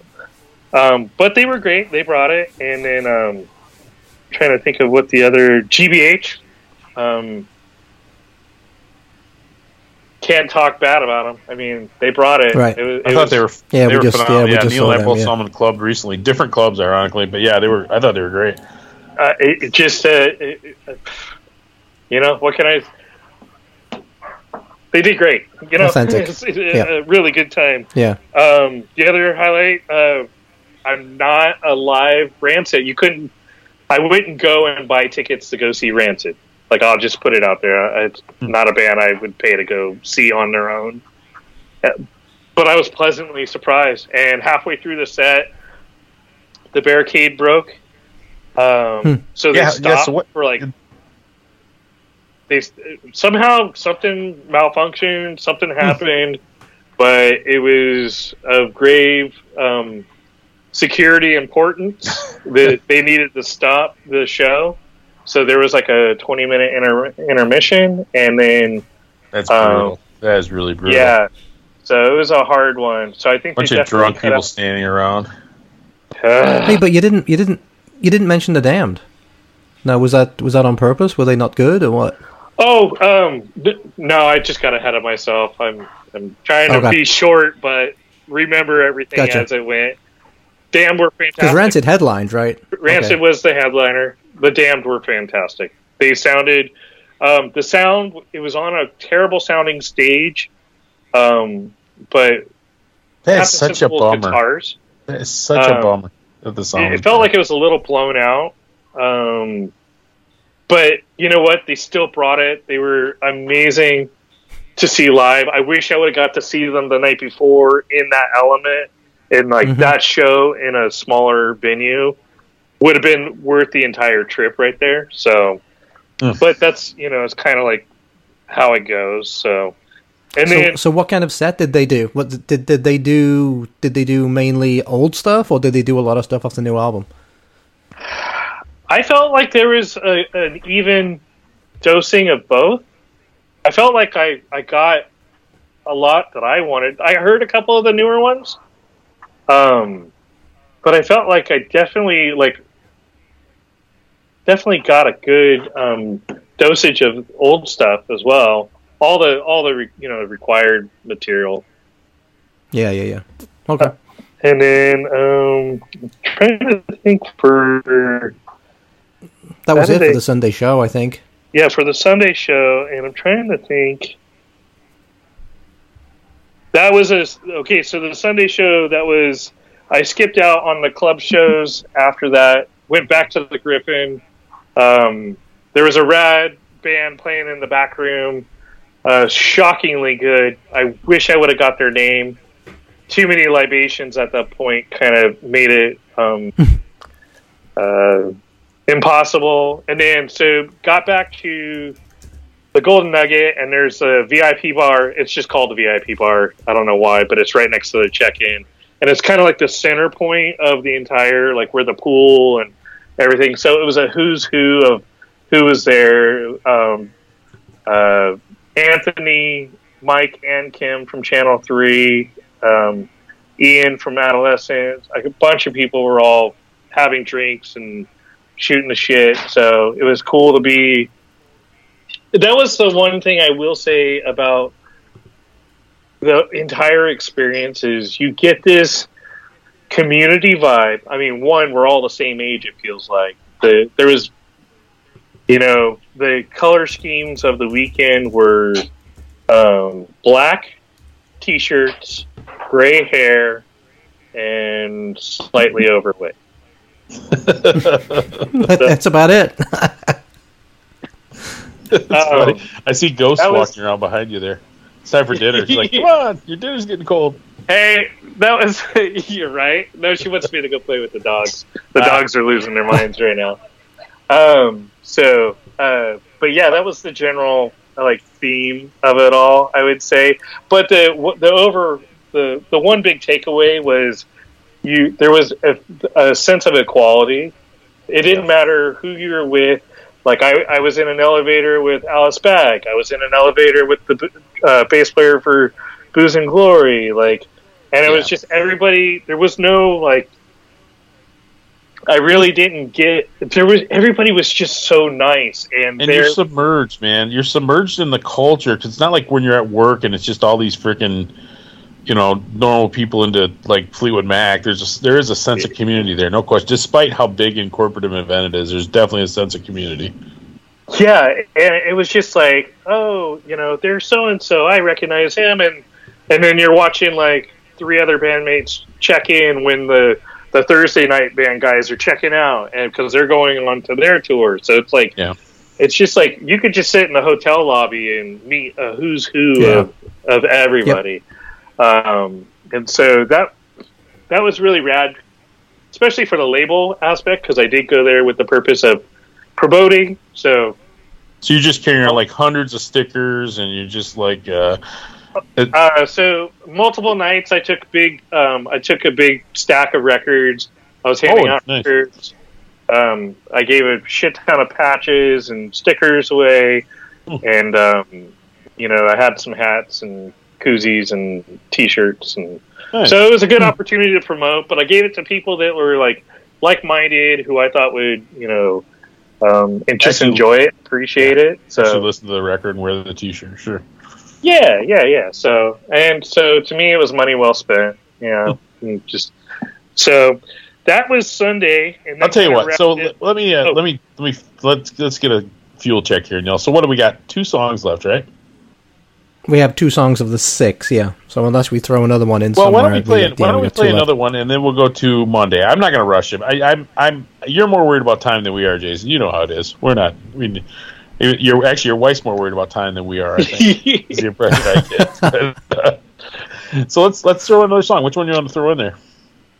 uh, let me look at my list. I'm sorry. Well, Uh, we haven't we haven't got to we haven't got to either one yet, really though. All right, you want to 'Cause keep, they're both wanna from the keep Monday going? sh- We keep going. I don't care. Yeah, they're both yeah they're, they're, they're both from Monday. Okay.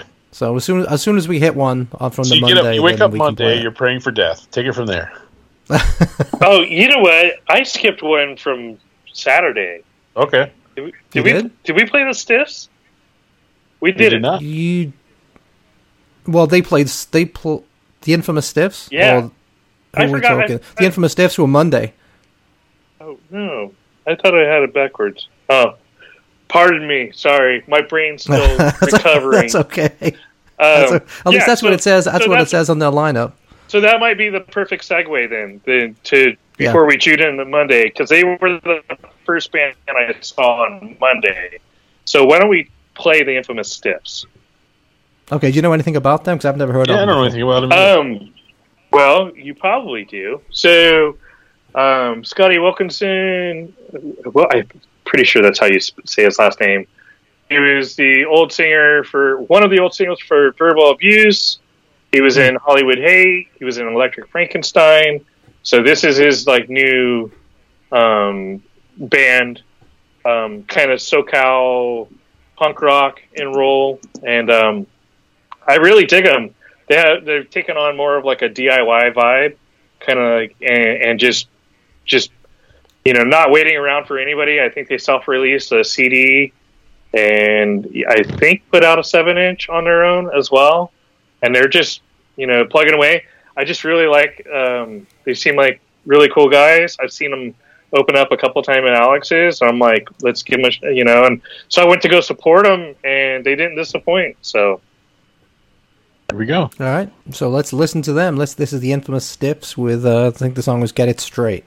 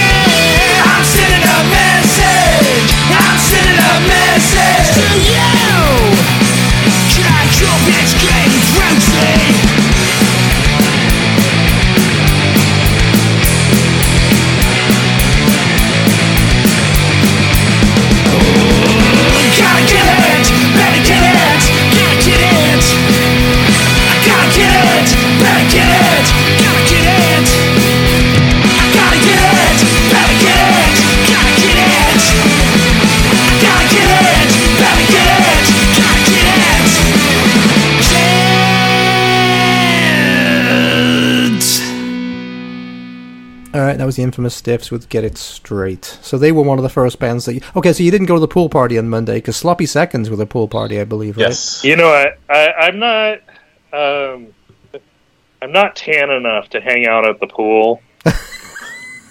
If you live in That was kind of the nice thing you live about in it. Southern You- California, you should just be a pleasant light brown all the time, shouldn't you?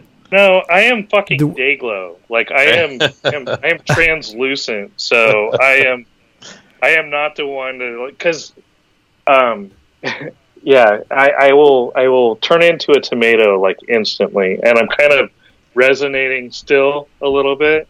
You do look a Um, little red. I'll give you that. A little red. Yeah, the the pool the pool parties might have been my favorite part of punk rock bowling. I absolutely adored Yeah, them, even too. though I'm so I'm, much. I'm a pale English dude too. The worst thing about the pool parties was the cost of the drinks at the bar. Yeah. Oh, fucking Well, the best part was Neil. Neil's an early riser, so he would like go down and get a couple chairs. Oh, Like, I'm early like a the pool, German. and I, went- I rest went of out, I went out and staked the chairs. The rest of us That just was show the up half of the bag at noon.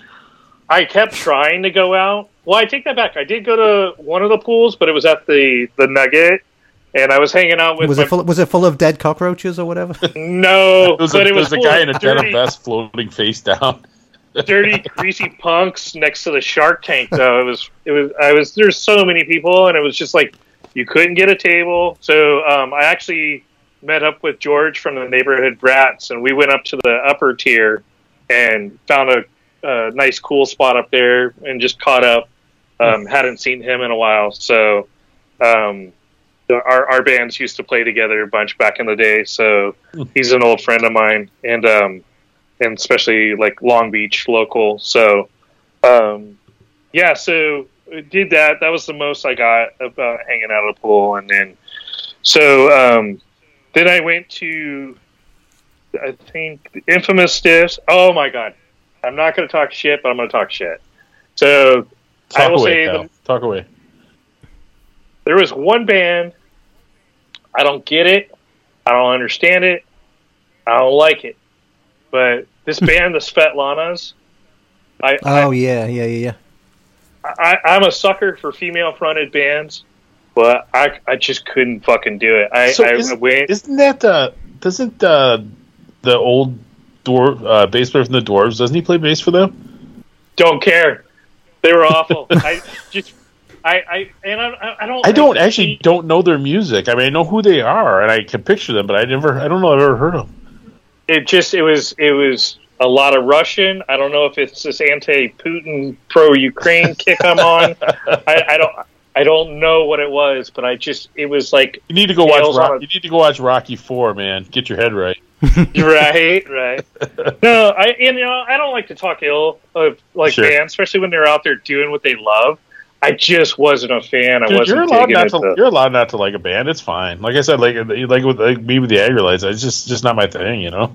Right. I just it was just I couldn't do it. I could not. I you know what it, I think a lot of it was was the um, anticipation of the bands that were coming after them. Uh, so it's just like 45 minutes into their set, I couldn't handle any more of the screaming. that's too much. That's they shouldn't be playing that long anyway. You Yeah, know, was, 35 minutes tops. but- they might have played that, but it was still too long. Might have been 25, It but it felt like two hours.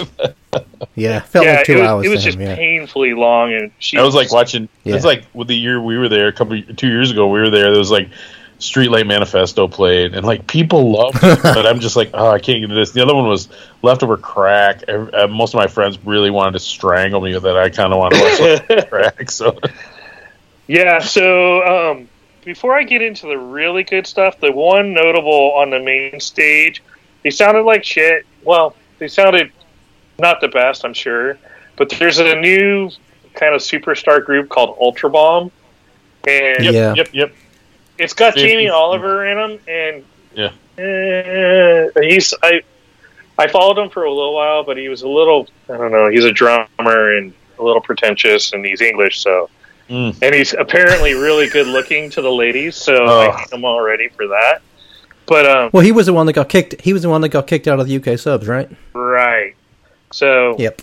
um, so now he he he teamed up with one of my like favorite bass players of all time, and um, he's it's basically it's it's Greg from Husker Du. Yeah, Greg Norton.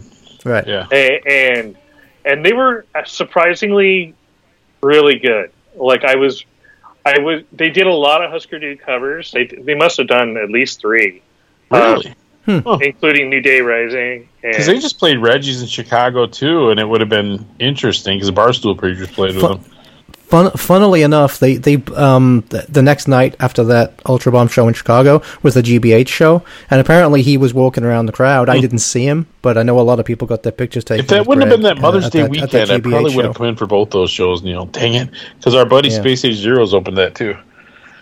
Yeah, that's right. But, uh, Yeah. 'cause But anyway. I, I like okay. So the main guy, the guy who's singing and playing guitar, his name is Finney. I can't. Is it Finny McConnell? I can't remember. It's the most Irish name ever. But he sings in a. He had a pretty good Irish, like one of those Irish punk bands that Neil hates, but I love. They were called. I can't remember. I've seen them a couple times. Why can't I think of it? Anyway, it doesn't matter. I'm sure it's some ridiculously stupid Irish name when they were from Boston or something, right? No, no, he's he's. I think he's the real deal, but Is he? Hmm. maybe not. it wasn't I don't- Fastway, was it? No, no. Nice, nice one. It's it, boy, that really bums me out. Well Once played, again, sir. I can't. I just can't. I mean, I could picture it. His wife was in the band with him. She played the fiddle or something. She was very attractive. I remember that specifically. But um, I, I just can't. I can't remember. I'll, I'll think of it later. That's all right. Huh. Yeah. Um. But they were they were The were Mahones. The Mahones. That's right. The Mahones. Yes, I knew it was something Pogues. Look at some Pogue ripoff thing. Yeah, of course it was. Yeah. Anyway. Um, I'm so- sorry. Go ahead. Yeah, yeah, yeah. So they were really good, but at that point, I was like, all right, let's let's uh, you know, let's move on. Um, another band that I they were a lot better than the Svetlanas. Fea, F E A, not really. Yeah, I I saw them open for Agent Orange a few years back, and I bought their CD actually, and yeah, I, I liked them much more live than I did on their album. I can't I can't get into them either. It's like a it's like three Latino girls or something, or the main the main singer. It's a girl, a woman, like a Latina woman, and yeah, it's not for me. Yeah, it just it didn't it just I I think I just had so much going on. Um so after them was the chisel. And I mean Now you love these guys. this, I can't I, I love the chisel. Um I think the anything Charles has done basically the, and he would be the long haired guitar player. Is that Um, the, so? Is that Chubby from Chubby and the Gang, or is That's Chubby Charles. He's the Okay. lead singer for Chubby and the Gang. also uh, he's the, so he's the singer for Chubby and the Gang, and he plays guitar for the Chisel. the chisel. But he also, I think, I'm not sure if he still plays, but I know he started uh, the metal band is called Big Cheese, and he had involvement in that. And then he's the old guitarist from the straight edge band Violent Reaction, and they're on Revelation. So he's got a very uh, big, you know, um, resume. A big And musical palette. and basically everything he does, I think, is fucking brilliant. His guitar work is is amazing, but the chisel, uh, they went out and, and they just brought it. It was just inc- I, I've seen them several times now, and um, when they came on tour uh, last year, I caught a couple of their shows, um, and they've just gotten bigger and better and. I- don't think that the crowd was necessarily ready or knew what they were getting into, but by halfway through the set, they warmed up real quick. Um, it was amazing to watch the crowd really absorb it. Um, it- the pits kept getting bigger and bigger throughout the day, but they were like, you know, it, it, it got a little raucous for them, and uh, I was stoked to see that because I think they got good things coming um, for them if especially if they keep on the trajectory that they are. Um, there's a fascinating big oi American skinhead movement going on, or, or skinhead movement in as far as music, and um, you know with with what they're doing, and uh, with some of the others, um, Violent Way and um, conservative military image, that kind of stuff. Plus, the Um, anti-heroes are playing again. That's the only skinhead the- band you need to care need to care about. you know, plus the anti-heroes and um, I, I know I think there's a couple others to, that are worthy of mentioning but you know um, uh, Beltones are back playing around uh, a little bit more often than they have in the past. Um, Oil's playing again, and then uh, there's a there's a bunch. So we of we have Spoiler alert: Oil have- oil interview. Neil from Oil, future episode. Oh. yeah we have an interview with him coming up. Yep. radical. Excellent, excellent, excellent fun band. All right, so the chi- so after the chisel, uh, you had man agnostic front, right? Yeah, so uh, Agnostic Front brought it. Um, this kind of ties into the punk rock museum, so I'll, I'll really quickly go through that. If you get the opportunity, you're in Vegas. It is worth the price of admission. Um, I'm not So what, tell what is you. what is what is the price of admission? Is it like twenty bucks or is it like fifty bucks? It's the the general admission. I believe was thirty dollars, and then six dollars for fees. Everything in Vegas has got a fee attached. That's so great. it was 36 for the general admission and then you can do a guided tour with a punk rock celebrity and i strong I, I shit you not it was fascinating of, Really? who- of who they get because i had searched out the week before and i really wanted because roger miret was going to be one of the guests um, they've had lou koller cj ramone um, jake from the casualties they um, there's an extensive list, and you can go and plan accordingly in advance of who you want to get a tour from. So it's really in that in that in that mindset. It's like, wow, that makes it really one. You can meet one of your idols or whatever you want to call them, uh, music, you know, stars, um, punk rock legends. Um, but it's typically it's a hundred bucks. It's and it's supposed to be small. Well, See, that's punk not very that's not very punk rock, but but it makes it real personal, right? Because it's not like it's not like they're having training sessions and teaching these guys how to do the tour. Essentially, you're getting this guy's stories while you look at this stuff, right? he so so I'm gonna just They have a they have a DVD, Neil. You have to watch, and you have to get like 14 credit hours before you can give tours at the museum. so I will say this. Um, I I went kind of. I knew that he was giving a tour. I didn't even think of it. I, I'm my my brain is mush at this point, but I had the afternoon to kill, so I wanted to go check it out before I was going to leave. And just coincidentally, I picked a general because you can select the there's 20 minute time slots, and it just so happened that Roger was giving the tour as I walked in. So there's there's supposed to be six to eight people on the tour, and there was like a hundred of us huddled around him. So we're going room to room, and he didn't care. He didn't mind. He and it, it was so it made it so personable because like every room is kind of segmented and, and choreographed to a different part and time and, and era and, and category. And it was what was really interesting is like it would how the different rooms like affected him and kind of personalized his story and how it made him do so it was really fascinating um, if anybody gets the opportunity strongly recommend it.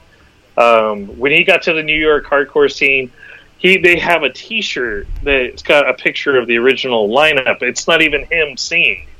And he's like that's me in the crowd. I'm not even the singer. He's all this takes me back to you know this. And so and he elaborated. And um, i did take some footage of that so i'll post that as well so they, they kind of get an inkling of what i'm talking about um, it's but it, if you're out there it's worth the price of admission. Um, the shit that they got lemmy's bass um, the jam room is fascinating. They got a mock-up of like pennywise's actual studio from rehearsal days.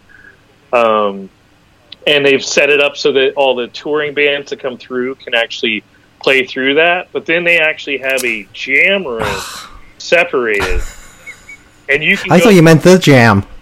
damn it, man! Uh, oh no no no! Like an actual God physical. damn it! Um, playing- yeah, like the playing jam. room. We're going to be there. They have one of Paul Uh, Weller's scowls. No, you know what? Shockingly, the English section was very under par for. Um, I'm hoping that they really, and you can tell it's a work in progress. There's a lot of room for expansion. Um, the odd thousands are covered to the don't need to know anything about something I lived ten years ago. Um, I, I'd really like to, you know, focus on the early stuff. So I'm hoping that more and more contributions are being made. But like, there's Lemmy's bass and um, I, I just original like CBGB um, poster. Like the poster collection is fascinating. I, I I tripped out just checking out and trying to absorb everything. Um, there's a tattoo parlor, a bar, um, kind of like a the jam room is really cool because you can play Matt Freeman's bass. You know, if you know how to play, you can you can jam with anybody that's in there, and, and so uh, it just makes it really kind of going back to that where everybody's inclusive um, in that sense, or can Whereabouts is it? Is it is is, is it in Old Town? Is it in Fremont on Fremont Street or whereabouts is it? It's it's about a mile away from from the Fremont experience, so it's not that Okay. bad. Gotcha. Um, you, I don't suggest walking, but a quick cab ride or Lyft, Yep. and um, but really, really uh, well worth it. So, um, but getting back to Monday, um, since I already went through that, Agnostic Front was super awesome. Um, Suicidal Tendencies did great. Um, I was shocked by the amount of kilts that were in the crowd. Ah, yes. Like, Oh god. the There- average there will age be a of Dropkick somebody sighting. the average age of somebody wearing a kilt was approximately 62. um, I, I, I'm not disparaging the elderly, but you know, it's like I, the knob knees were in abundance. A lot of them had our. Yeah, a and lot not a single one was similar written- hairstyle to us too, didn't they? right? They weren't Yep, skinheads. I'm probably not- just- not by choice. They just. not by choice. So, um, Hepcat was really great. I thought they. Um, I'm not a fan of them, but I thought they were, you know, cool, good. L7. Yeah, very authentic. Very authentic. Yeah. Um, L7. oh, you didn't like Pretend L7? See, I love L7, man, and I think they're phenomenal live. But I've only seen them like in an intimate setting. They were on a big stage that sounded like it's the one that sounds like shit. Um, it was hot. I think it really took it out. The makeup was just dripping, and um, yeah, I mean, pretend that we're dead, but we kind of act like we already are. So. Oh, that's too bad because I really think they're one of the. They're, I just think they're unequivocally of a, a great, energetic live band as a rule. So oh, that's a bummer. But Yeah, I, it just something was really off. I don't know if they couldn't hear themselves, and coming from that place where I've been in that position, like if you can't hear yourself, like it felt Sure. like the bass was off. It felt like the guitars were ahead. The Oh. drum was a little off kilter, so something just wasn't syncing. do you think they Um, were playing to tape like Motley Crue and they just uh, got? uh, Well, Milli Vanilli. yeah, newly new new revelations. So yeah. Um, suicidal tendencies. I mean, uh, to be expected. Everybody was wearing suicidal tendency shirts. Yep. Um, had the popped up hats. So kind of the norm. Um, ex- exploited were great. Um, So how is how is so we were talking about like how Lee Ving doesn't seem to have much gas left in the tank. How is Wattie? Because he's supposed to play in Detroit in September. I've got tickets. Is he going to be alive in September? I'm asking you. I need a guarantee from you that Wattie's going to be able to make that show. That's a no. No, I, That's I, a no. I thought he I thought he did pretty good. Um, I thought the band um, definitely like pulled the weight. Um, but I, I, I was I was into it for sure. I, his, but see, his it- brother, the drummer, just quit after like 40 years or something. Did you see that, Neil?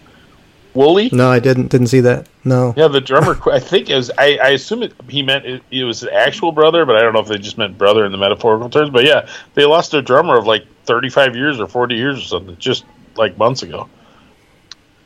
So Yeah. Hmm. Yeah, and and it's it's funny too because like I know you guys were just uh, ripping on the metal stuff not too long ago, and um, like that would be me. I know, but when that Beat the Bastards album came out, like it was so fresh for me at the time. So like that one kind of like I'm like, oh, you know, Yeah, that's pretty much home. straight up, pretty much straight up speed metal at that point. Yeah, and but I, I- it was just one of those albums that just like sunk, you know, at the time. So, um, and then at that point, that's when I just I I was like, you know what? I've seen the drop kicks before. So are we getting towards dark? Now we're finally getting towards dark, right? I mean, Oh yeah, it, did the exploited dark. play at dark or no? What's that? They headlined the mon- they headlined the side Oh, stage. they, they they were okay. the head, they were the Yeah. headline. Yeah. yeah. And then um, and then after that, I um, I had tickets to go see um, the Beltones and the Chisel and the Drowns. Um, I'm sorry to say, like at that point, like things had started to catch up with me Ah, but I heard that it was pretty damn awesome. Um, I, I ended up going and seeing the. Well, I went, got food, and had some other interactions, and then was able to get in to go see TSOL, and I got through probably three or four songs, and then they abruptly i for whatever reason they didn't even play code blue um, so for whatever reason i think um, they were saying dehydration but um, jack couldn't finish the show so yeah, he posted something on social media today, and he was having a health issue, but he's okay. He, you know, he used the classic, uh, you know, tales of my death have been greatly exaggerated, and uh, so I guess I guess he's doing okay. So yeah, hopefully he'll be all right. They're supposed to tour with the Circle Jerks later in the year too. So yeah um, and i mean they played just not too long ago and they were another one i mean he just brings it every time no, he's good. Oh. he's real good. Stomping around the stage in his size 14 loafers and his oversized suit with a skull and crossbone lapels. Well, better than running into him crossing the street at Huntington Beach, Main Street, and him with a surfboard in one hand and wearing a speedo. You know, it's, yeah, you we're gonna. I think it was might have been leopard print too. It was like super Oh, dear. unappealing. Um, but you're at like a red traffic light, and you're like, "Oh, there's Shaq, awesome." So, So, so that was it. a- That- musically, that was the end of your weekend. Was TSOL leaving the stage early?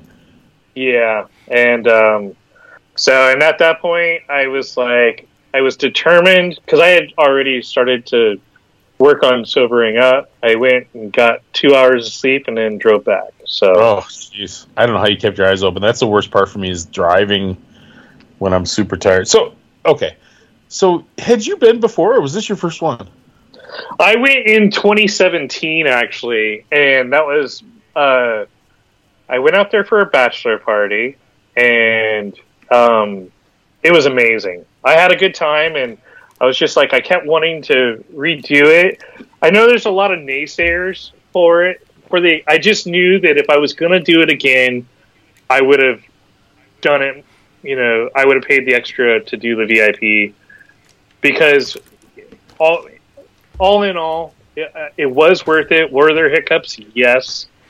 The entire because I think this is the first time that they went without the big promotion group. I think this is the one first year that Sterns had kind of done it on their own. Oh, is that what? Uh, see, 'cause I, I kept I kept hearing that there was like Live Nation had involvement before, and I think this is their first year separated from them uh, that could and be. that and, it, that and I think that explains why the venue change and all that took place.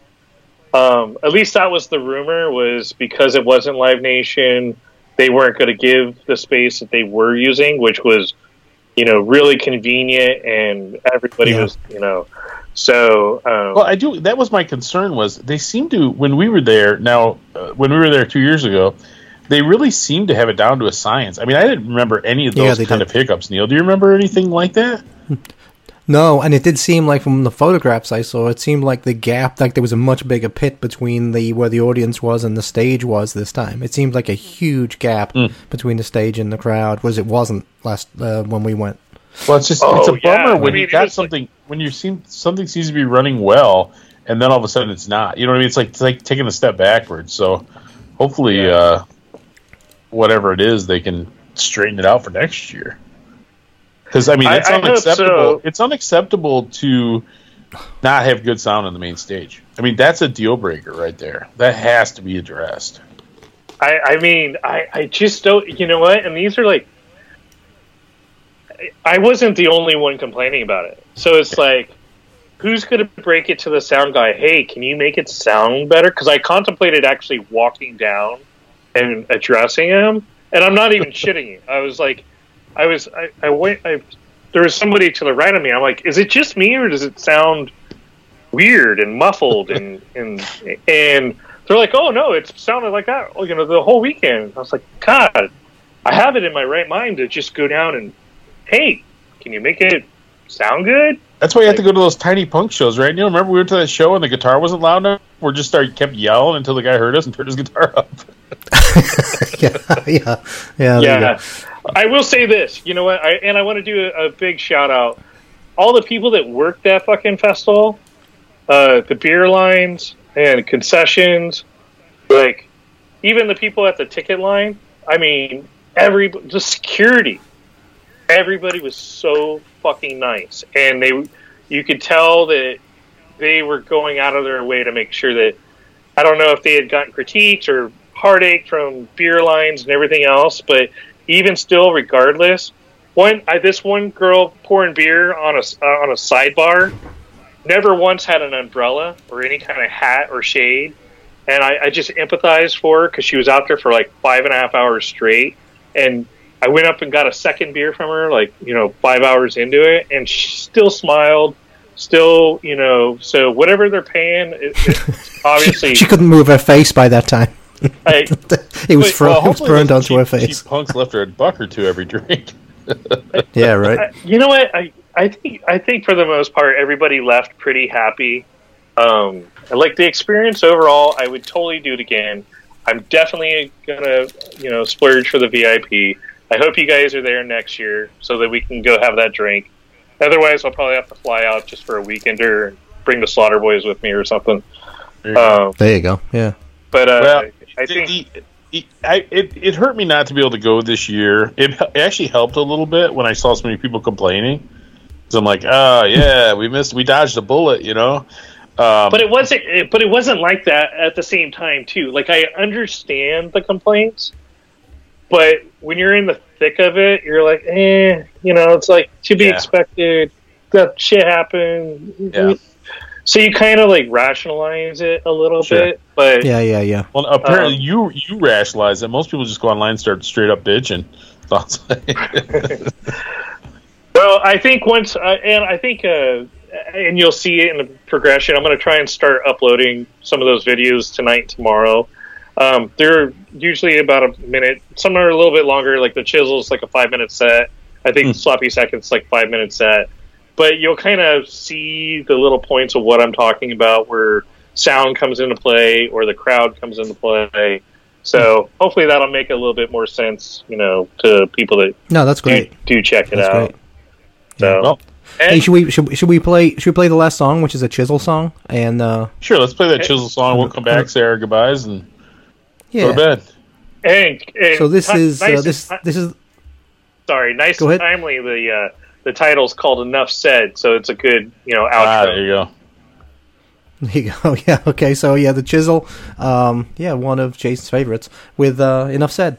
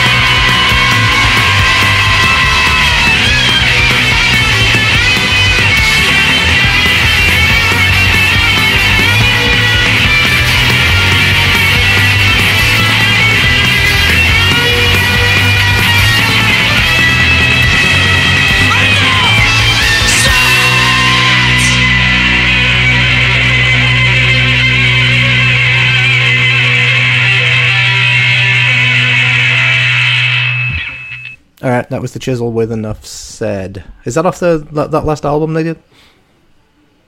Uh, it was well. I have. It's funny because I have one of y'all's favorites. It's a seven-inch flexi, but it's Ah, but it's not like uh, it actually has like comes with the sleeve, but it's got the um the Weetabix boys are on the cover. yeah, oh, sure. So, definitely. or the Weetabix skins. Um, I don't know if the people are familiar, but they're skinhead. Anyone 70s. anyone from England will be. Anyone from England will be for sure. but um, and it's kind of like the cover, and it, it was a, a 500 run exclusive that they did, and then I think they came out on. I don't believe it's on Retaliation, um, their the latest album, but uh, just verifying. Yeah, I don't remember it being on there. Yeah, it's a it's a it's a one off um, single release, but uh, great track and um, killed it live wise. So um, yeah, Well, listen, listen, man. We I really do appreciate being our correspondent because I gave you like 24 hours notice. I literally just reached out to Jason yesterday and said, "Hey, man, you want to do a punk rock bowling recap?" And he said, "Sure." So I really put him on the spot. So I your, your brain wasn't terribly soft. I mean, you had your moments of softness, but it was but it was good. But no, I appreciate you giving us a recap. This is, might be something we have to do a little more often because. You know, we're over here in the Midwest, and we try to go to as much stuff as we can. But you know, there's a lot of stuff going on in the world that you- we can't get to. So I'd love yeah, to. and you've got stuff hap- you've got stuff happening every weekend. It Well, seems it's Yeah. so like funny you know. because uh, you know, I, I, and the other thing too is I know I already mentioned um, the Hiawatha about Bailey and uh, Black Dahlia, but when you covered, obviously you covered um, Mark from TKO a couple times now, and I remember um, I told you he would be a good interview. Um, Yeah, it was great. I I think he's just got a, a, a you know a lot to say and a lot to offer, and um, some So you know sometimes thought- you you start talking to somebody and and Mike from Channel 3 had this vibe too where it's just like it's almost like your old friends it's like it's it's just the conversation is so easy you know what I mean so natural Yeah, natural, very Yeah. natural. Yeah, yeah, yeah. Yeah. So as opposed to other another one people where it's like just you gotta jerk every word out of them you know right? And uh, Gotta I beat even it out have of 'em. that listed here. Uh, you know, the the Mick Blatter, the Mike Magrann, um, even Bones um, from Lower Class Brats. Bones, Bones was great. Yeah, I, I Bones was thought that was just a fascinating listen, and you know, I don't miss an episode. Uh, kind of it, it helps my mornings go by fast when I'm at work. So um, yeah it takes up your whole morning the way some of these this one will Thanks, for man. sure, but yeah, no, keep doing what you're doing. And I'm like, I there's so many people that I'd love to put you in contact with, and I'm still working on Jack for you. He just released a new book. Um, I have a copy of it I got a copy of it I haven't started reading it yet it's got a custom toe tag bookmarker right. there you go. Hey, and he's got a brand new movie coming out. Um, I want to definitely pitch that for him. Um, Ignore Heroes. and it's Um, about TSOL right It's about TSOL, but it's there's a there's a spin on it. I Hmm. saw the preview. Um, it's definitely an independent film, but it's amazing. Hey, like I we did a swap meet a couple months back, and he was really excited. And he's like, "Hey, you want to? You need to check this out. I want you to see this." And so he showed me on his phone, like the four minute um, um, teaser for it and I, I was like, wow, this is fantastically filmed and curated, and and the um, choreographed or not choreographed the cinematography uh, well the cinematography is fascinating, but the music as well is just really um, so look out for that. It's Well, uh, I've said I've said this before. I've told this story before, but Jack is actually the only person who has flat out said no to us to come on. But he was so polite about it and so apologetic. And he said something like, "You know, I'm just I just don't want to talk about myself anymore. I'm just sick of talking about myself." But I on the back, in the back of my mind, I'm going, uh, "That's not true." Because at some point he'll have a project that's personal to him that means enough to him that he'll come on. I'm like, "That film is it." I kind of thought the film He's- would be it he's- 'cause he's, he's really a- pushing it hard. I'm like, he's gonna want to. He's gonna be willing to promote that when the time comes. I I will try and get a hold of him and and uh, sweeten like lube it up a little bit and there you go. Uh, Better than going in dry, buddy. Better than going in dry. right. Um, so Hey, yeah, hey, I so think Tom- he, he would be a good one. And Yes, Neil. Just to get back to uh, your boy Finny McConnell from the Mahones. Oh boy. See, this is what we do, Jason. actually- We double back. That's why we're here for three hours. He's actually Canadian. Canadian, Irish, whatever. Yep. They're, they're all it's kind- of a big difference area. there, mate. Yeah. anyway, go on. I'm sorry to interrupt, but I just thought you'd like that nugget. You know what? That's So- right. We're ra- we're wrapping it up here. Go check hey out. guys, Gr- go check let's out. do Gr- this. Yep. Let's do this again. Uh, more uh, Yeah. SoCal correspondence because we we keep sending people out your way, but there's always new stuff going on here. So That's true. That's true. And like I said, I appreciate you coming on last minute. We were all watching this thing online, and I thought it'd be interesting to get a firsthand perspective of the of how everything Yeah, went. for sure. So For sure. Yeah, I'm glad that, that was I'm awesome. glad No, that thanks, you went th- the thanks, year Jason. where they're like doing the growing pains. We'll go next year, and hopefully everything will be just smooth, smooth sailing, well lubed, as you like to say. for sure, for sure. Hey, so once again, it's uh, garagerock-records.com. Um, I have tons of new stuff all the time, including, I mean, label stuff, but punk, indie, rock, post-punk, um, hardcore. Um, I don't have necessarily a brick and mortar, so I try and keep my prices reasonable. If you use the code word PTID at checkout, you get 10% off your entire order. Um, you spend a lot of money. I probably just upgrade your shipping automatically. Um, support the independents, and uh, if you buy, if you place a really big order, he'll buy you a beer at next year's punk rock bowling.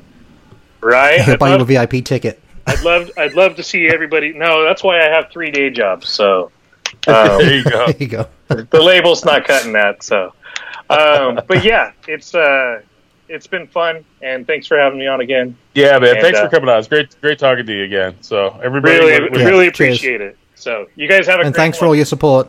leave, Oh, absolutely. Thanks for all your support. leave a mate. little leaving in your heart, Neil. Yeah, indeed. Indeed. Poor old grandpa. Okay. Stay free, everybody. I'll spell you later. Good night. Okay, that brings us to the end of another show. Hope you enjoyed it. Remember, keep a little mark in your heart, and we'll be back the same mark time, same mark channel. That's it, man. Game over, man. It's game over. Ah, ha, ha. Ever get the feeling you've been cheated? Good night. What a fucking rotter.